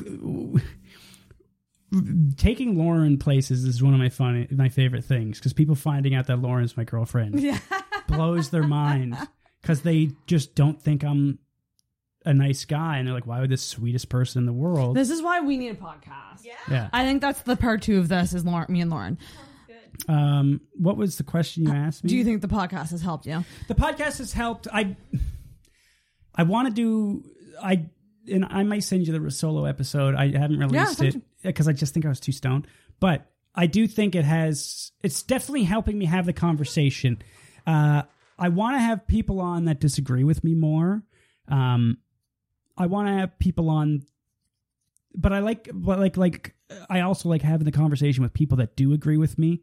Um, like a Ty- mix. Tyler Morrison. That was great. I love Uh, Tyler. Tyler Morrison's an awesome dude. but I got to learn. Well, I Tyler was lucky that Tyler grew up in a time where offensive comedy Right. was what people wanted, Right, right, and right. what people valued. Like Jason Rouse was the be all end all, and it's like Jason Rouse is doing a fucking joke about killing a puppy and fucking it back in the '90s or the early 2000s, and people thought he was great. Like this guy was fucking Canadian comedy superstar guy, you know, getting all the fucking deals and shit, and totally deserved it. And so Tyler Morrison followed in those footsteps, and everybody was at that time. But then things started to change. Some, you know, more alternative comedy came out. So he has to navigate both worlds now. But he got notoriety and success. Tyler did Mhm. back when, and and like and clout and respect in the in the community back when the offensive shit was was uh valued. Value. So yeah. now he has like tenure. So I, because I asked, like, how do you not, the shit doesn't stick to you? And he's like, he, because he's just got too much respect. right. And a, a lot of comedians that have that same desire. I, I'm a, I, I like, I find offensive humor funny. I find all the horrible things that ever happened to me in my life. I find they're a punchline Yes. there, there's a joke there and i think i'm self-deprecation right like mm-hmm. some of it that well self-deprecation also other delf not self-deprecation your deprecation the fucking the the the the crippled that went down the stairs in a wheelchair. Like, like that's funny. That's some what schadenfreude or whatever the fuck it's called or whatever it is when you watch someone get hurt and you take pleasure in someone else's pain. Uh or sometimes you just say the ignorant thing because it's f- because you're making fun of the ignorant. Or sometimes you're just saying something fucked up because it's funny to say fucked up things. Yeah. And and he was able to avoid like if you're coming up now and you find those things funny boy oh boy you're gonna have a fucking hard time. Because if that, you, if you tell that joke and it bombs everyone thinks that you're a fucking piece of shit. That's right. you tell that joke the next time it kicks ass. I was told i've done jokes where i i uh made a bunch of women uncomfortable. It's like okay well go watch me do that show at a Yuk Yuk's crowd and not a fucking open mic in a coffee shop where Right. half the people aren't paying attention watch me do it at a comedy show where people are there to see comedy and you'll see women in stitches laughing at that joke that is quote unquote misogynistic because mm-hmm. they understand the context of a comedy club and what's funny. Mm-hmm. And Well, hopefully. that might have been the first time I did that fucking joke. And maybe I fucked it up then, but I got to keep trying. And it's a lot of people that want to do like the the more edgy, I hate the word, but the more edgy shit, it's the only for lack of a better term, are having a hard time because they get canceled before they even have a chance. Nobody understands the fucking comedic process and how like you got to eat shit Yeah. you can eat shit with some quirky, goofy joke, and no one says, "Man, shut the fuck up, you're a piece of shit." And then you can go out and keep doing that quirky, goofy joke until you make that quirky, goofy joke right. And then you'll be fine. But you do a joke about why men should be allowed to sexualize women, and it eats dicks at the first because maybe your joke sucked at the start and you needed to work it out. And everyone just goes, "You're misogynist, you asshole." Mm-hmm. Nobody wants to hear that shit. Meanwhile, if you had the chance to fucking go out and do it, if people just let you do the thing, then maybe they'd learn that comedy bits evolve and they turn into something. But that's the whole issue. That's the whole challenge with comedy, right? Because it's it's um The problem is, is it's not coming from the audience. It's coming from fucking a lot of the times from from fucking comedians and producers. The uh, of times I've done jokes that have crushed to the audience, and people have been like, "Whoa, I can't believe you said that." It's like, well, yeah. like like I did the, the joke about racial tolerance, and I said something about uh, uh, you got to tolerate races, uh, different things about different races. You got to tolerate white people line dancing, and then I said you got to tolerate Asians bumping into you in the mall, and the audience was like, fucking at Snigs was like all white people except for two Asian girls. The two Asian girls were laughing. Yeah. Everybody else was uncomfortable because there was two Asian girls there and they didn't know if they were allowed to laugh because they didn't want to be racist. And people are like more cognizant. They don't want to. They nobody wants to offend anybody. It's tough. And and of course you don't because you might get canceled. Someone might tell you a piece of shit because. But I don't know. Hopefully, hopefully that swings in the other direction. Hopefully, it doesn't swing too far. Not an easy thing to navigate at all. Yeah. Um, I end on two questions. Okay. Um, we're gonna do the positive one last because we're gonna end on a high note. So something that you don't like about yourself that you're working on actively, No, not, I'm not physical, No, I'm not working on that actively. not physical. Um. Uh. Uh. So you'll probably see this. Most people would have recognized this if they've made it this far in the second half of this population uh, conversation, uh, dominating the conversation. I, like, I do like to listen. I'm a guest on But your that's podcast. why that's why I asked you on because because I like to give you the chance to. Yeah, with my podcast, I've been working on listening more. It's yeah, it's, a skill. Um, I've been working on uh, patience. I've been working on. I've been doing great with patience. you haven't been doing great. No, I've been doing great with patience. so patience. Lauren, in what, in Lauren what was accommodating and being treating me so well that it was driving me insane when I was first sick because I was all constantly in pain. And when you're constantly in Oh, pain, everything pisses you off. So she'd bring me fucking Tylenol and she'd be like, "Here, honey, have some Tylenol," and then she'd and I'd be lying down on my back, and then she'd be like, "Here's the water," and she'd hold it like directly over my fucking head, and I'm like. I can't drink water like this, but I didn't say that to her. Like I didn't like I was oh, she's trying to help. Don't scream. but I don't generally get crazy. I'm, I'm usually pretty patient. But I don't know, patience uh with my kids, I'm trying to be more patient with them just because like sometimes you forget that they're fucking dumb kids and like you got to oh right, like they just don't get it. And you're like like stop screaming. Right, right, and, right. And instead of like screaming for them to stop screaming, right. trying to be a little That's more huge. diplomatic. So I don't know. There's all kinds of fucking flaws I have that I'm trying Well, to work good. on. Those But mostly, it's I would say, mostly my biggest flaw, and this is will come to probably a surprise to most is is confidence. I'm trying to work on being more confident because and not being so self-loathing. I have no self-worth. Jesus. Now you're waiting till the very fucking end of the episode to say this shit to me. Uh, You, you, you, you understand. I envy you with this podcast so much. I've said this What on the fuck every. is this I've- shit? No, but I've said it's. But you're doing it. You're doing it now too. I am doing it now, but I hate myself, and I go, "Who the fuck's going to listen to this?" I say that I every hate week. self-promoting. I, I, I, I, still don't think people listen. I don't. We get three hundred. We get by the end of a night of our fucking kitchen parties, we'll have ten thousand views. Ten And that's thousand people. See, and here's the thing. And the live, your live streams are instant. You know, instantly people are watching because you see the views, you see them chatting, so you know that people like you. You, you, d- but you I know. still think it's a fluke. I still think You have major imposter I- syndrome. Oh, all the time. I'm such a, and I'm trying to fight against it.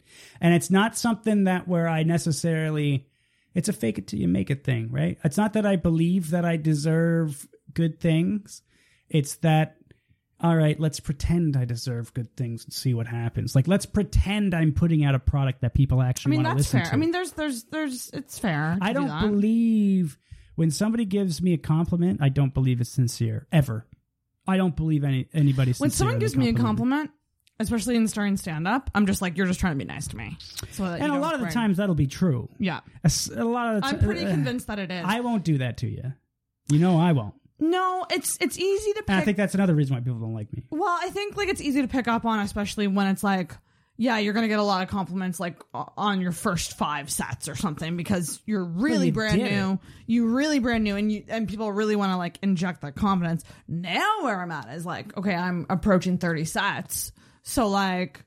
I know exactly the people who enjoy what I'm doing, and I know exactly the people who aren't. Because the people who aren't aren't saying shit, and they never have. Mm-hmm. So, Well, look, like, and it's not, and that's fine because it, my style or whatever, or the things that I write about, are not going to be for you, yeah, and that's okay. and and like as in, in comedy, so much of our mental illness is dependent upon the validation of others. Uh, it's it's doing it for the people. It's doing it for your audience, not for everybody. That's right. It's stick now at 30 sets in.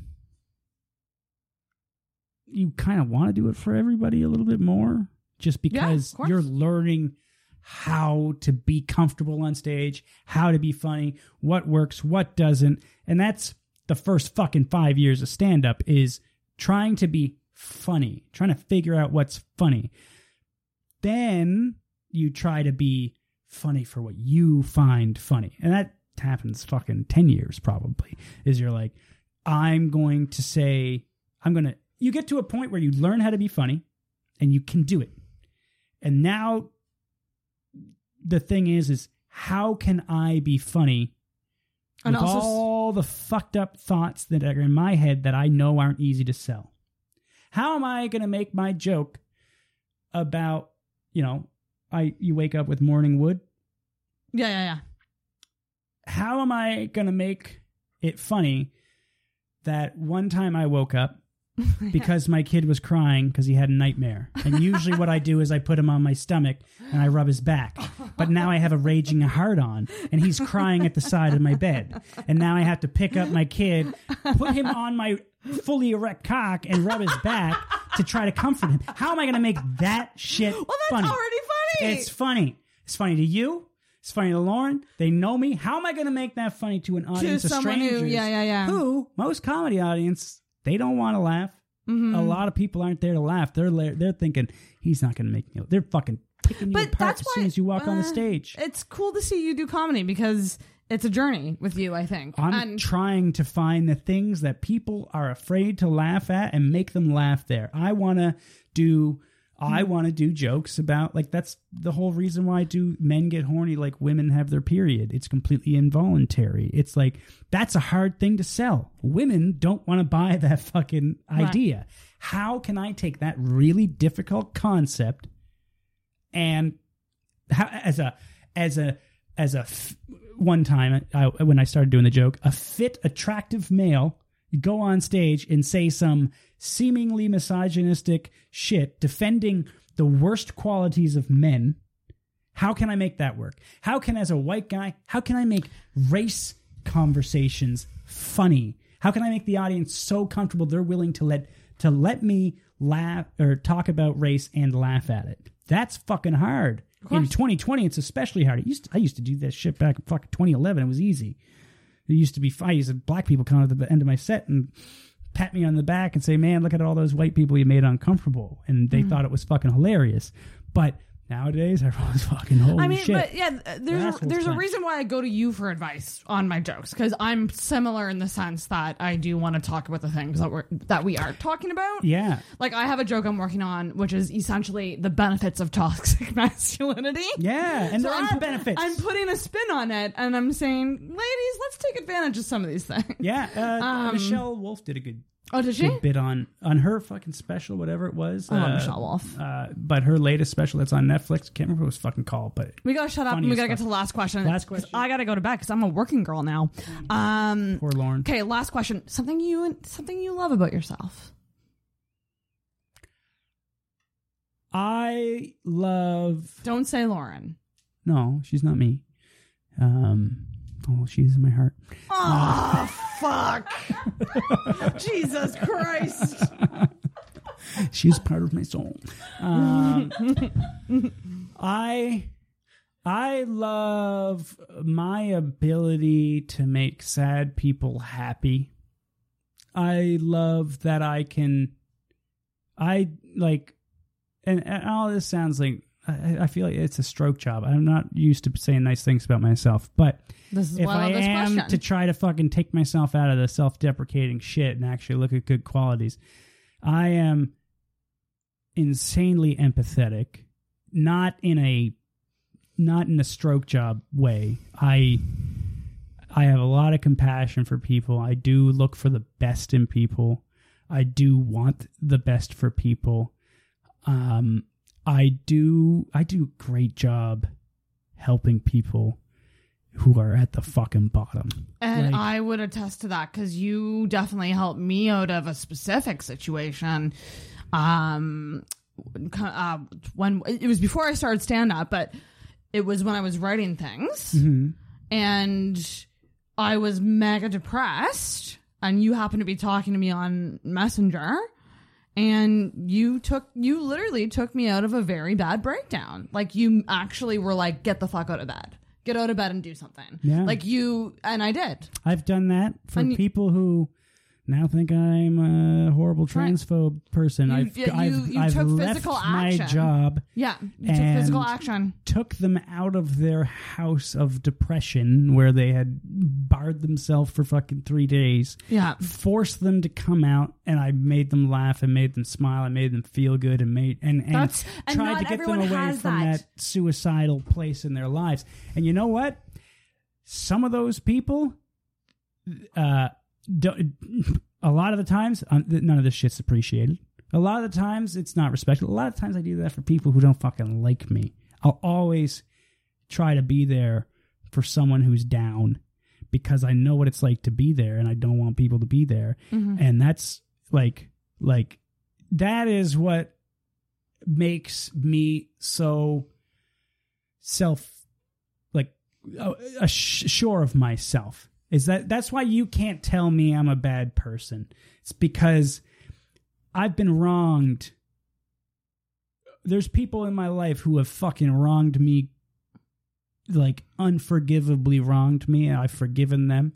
Uh, there's people that have have done things to me that and they deserve no compassion from me And and, you've been I nice. still am compassion. Lauren can fucking test to how kind I've been to people who have almost never reciprocated that kindness Right. and I'm doing it for the greater good. And and that's why when someone tells me I'm a bad person, it's, it doesn't stick. It does. It it does. It, That's and it good, though. pisses me off because it's like go fuck It shouldn't yourself. stick. You don't know shit about me. You don't know what I've been through. You don't know the things I've done to help other people. You don't know. You don't know me. Yeah. If you think I'm a bad person, you don't know me. You I've get started fucked. embracing that mentality and kind of going back to what you were saying about arguments and, and trying to change people's minds. It's like, I mean, in my situation, it's just kind of like, okay, if you truly think that I'm this unsupportive, manipulative person with these bad intentions, okay, cool. You never knew me. Have a fun you, time. You never knew me. You never will know me. You don't. You don't understand me. My only so- caveat to that is uh, as long as you have uh, the self awareness to recognize where you are wrong, where Yeah, you oh, are, what your intention is, Yeah. as long as you know that that good thing that you're doing isn't out of spite towards someone else. As long as you know that you're not intentionally like you're taking the high road to show that like like maliciously Mm-hmm. and vindictively. As long as you're taking as long as you're doing it righteously, as long as you're doing That's it true. truly for the purpose, the intended statement, or the intended purpose that you're saying, then yeah, uh, uh, and that's and that's why I really like I try, I try my hardest to be me. It's real tough sometimes. Oh yeah. Very yeah. much Goo Goo Dolls. I don't want the world to see me because I don't think that they'll understand. Yeah, right? yeah. Like very much that fucking line from that stupid ass song is so true that I I know in my heart that I'm a good person. There's all kinds of people who would disagree, Hmm. but I know what I am, and I know that there's people that I have helped who've told me who've who've expressed these things, and and uh, I just I'm I'm self aware enough to know when I'm being a cunt, to know when I'm wrong. I And might not I might not figure it out instantly in the moment, but it usually only takes like fucking thirty seconds before I realize I'm being an asshole, and then I go, yeah, yeah, but you know what? Maybe because uh, Yeah. maybe that person. Let's give this person the benefit of the doubt, even though they're shitting in my mouth. Let's give them the benefit of the doubt. Why are they shitting in my mouth? And and a lot of people don't do that. A lot of people go, they're shitting in my mouth. Fuck that person. They don't realize that this person's shitting in your mouth because of the circumstances of which they were raised, because of how the the tools they were equipped with emotionally or otherwise Oh, to their life, right? So, so yeah. Oh, um, boy. Hey, that was a good one. Jesus I'm Christ. tired as a motherfucker. I, I, Voice I, all dry. 244. I was like, gotta keep it to two. I literally said, Lauren, we're to be here for an hour. It never, I always say no Rogan length, no Rogan length, and Yeah. it always goes. I don't know. Hopefully, this is interesting enough for people to watch. No, I think this we was had a good, enough conversation. I want to thank you for coming on, though. I want to thank Um, you for having me. Yeah. And uh, yeah, uh, in the wrong with Scott McLean. Check it out on Spotify and Apple Yes, and Google. and, and this places. motherfucker needs to make me an ad. He still hasn't yet. Yeah, Um, I'll do that tomorrow. Would you make me a fucking ad, please? After physio, after going to yell at the brick, after going to what's after the brick? Birthday lunch. Is it your birthday tomorrow? Bears Lake. Oh, the service of the propane Happy tank. early birthday! Happy birthday! I'm officially What, old. what better birthday gift than to have you come on and have a therapy session on a mic? Happy birthday! That's what that's my present to you. This microphone, motherfucker. Um, make sure you subscribe to Scott's podcast because it's quite interesting. I'm quite proud of you for for starting it. Thank you. Um, I still look at it as dumb. I still you will the self-deprecation. It'll never not be dumb. It'll never f- not feel dumb. yeah, that is what I'll tell you right now. As I said to my therapist, he said, uh, "I he said, is there any other comedians who you admire or know of that seem to have this low opinion of themselves?" And I was like, "Yeah, man, Bill Burr on his Thought you gonna say my name. Well, no, no. He said people you admire. no, I, I said, uh, yeah, I said Bill Burr is always talking about how he's a fucking idiot, and he said, well, what's the difference between you and Bill Burr? And I said, I guess the fact that he does it regardless of the fact that he That's has low value, and I'm like, and that was two years ago, and I just started the fucking podcast like three weeks ago. So What's that phrase? It's like if you want to do something, or if you're scared to do something, do it scared. If you're scared, yeah. If you're scared to do something, For me, it's truly embracing the fuck it mentality that I have. I feel like I I try to not I feel like the world is I don't want pe- I don't want people to get it wrong about me. I don't want I don't want to hurt I'm- anybody's feelings, but I do want to speak the truth. I don't want to hurt people's feelings. As fucking strange as that may sound to some, I don't want to make people uncomfortable, but I do want to speak the truth, and that comes hand in hand.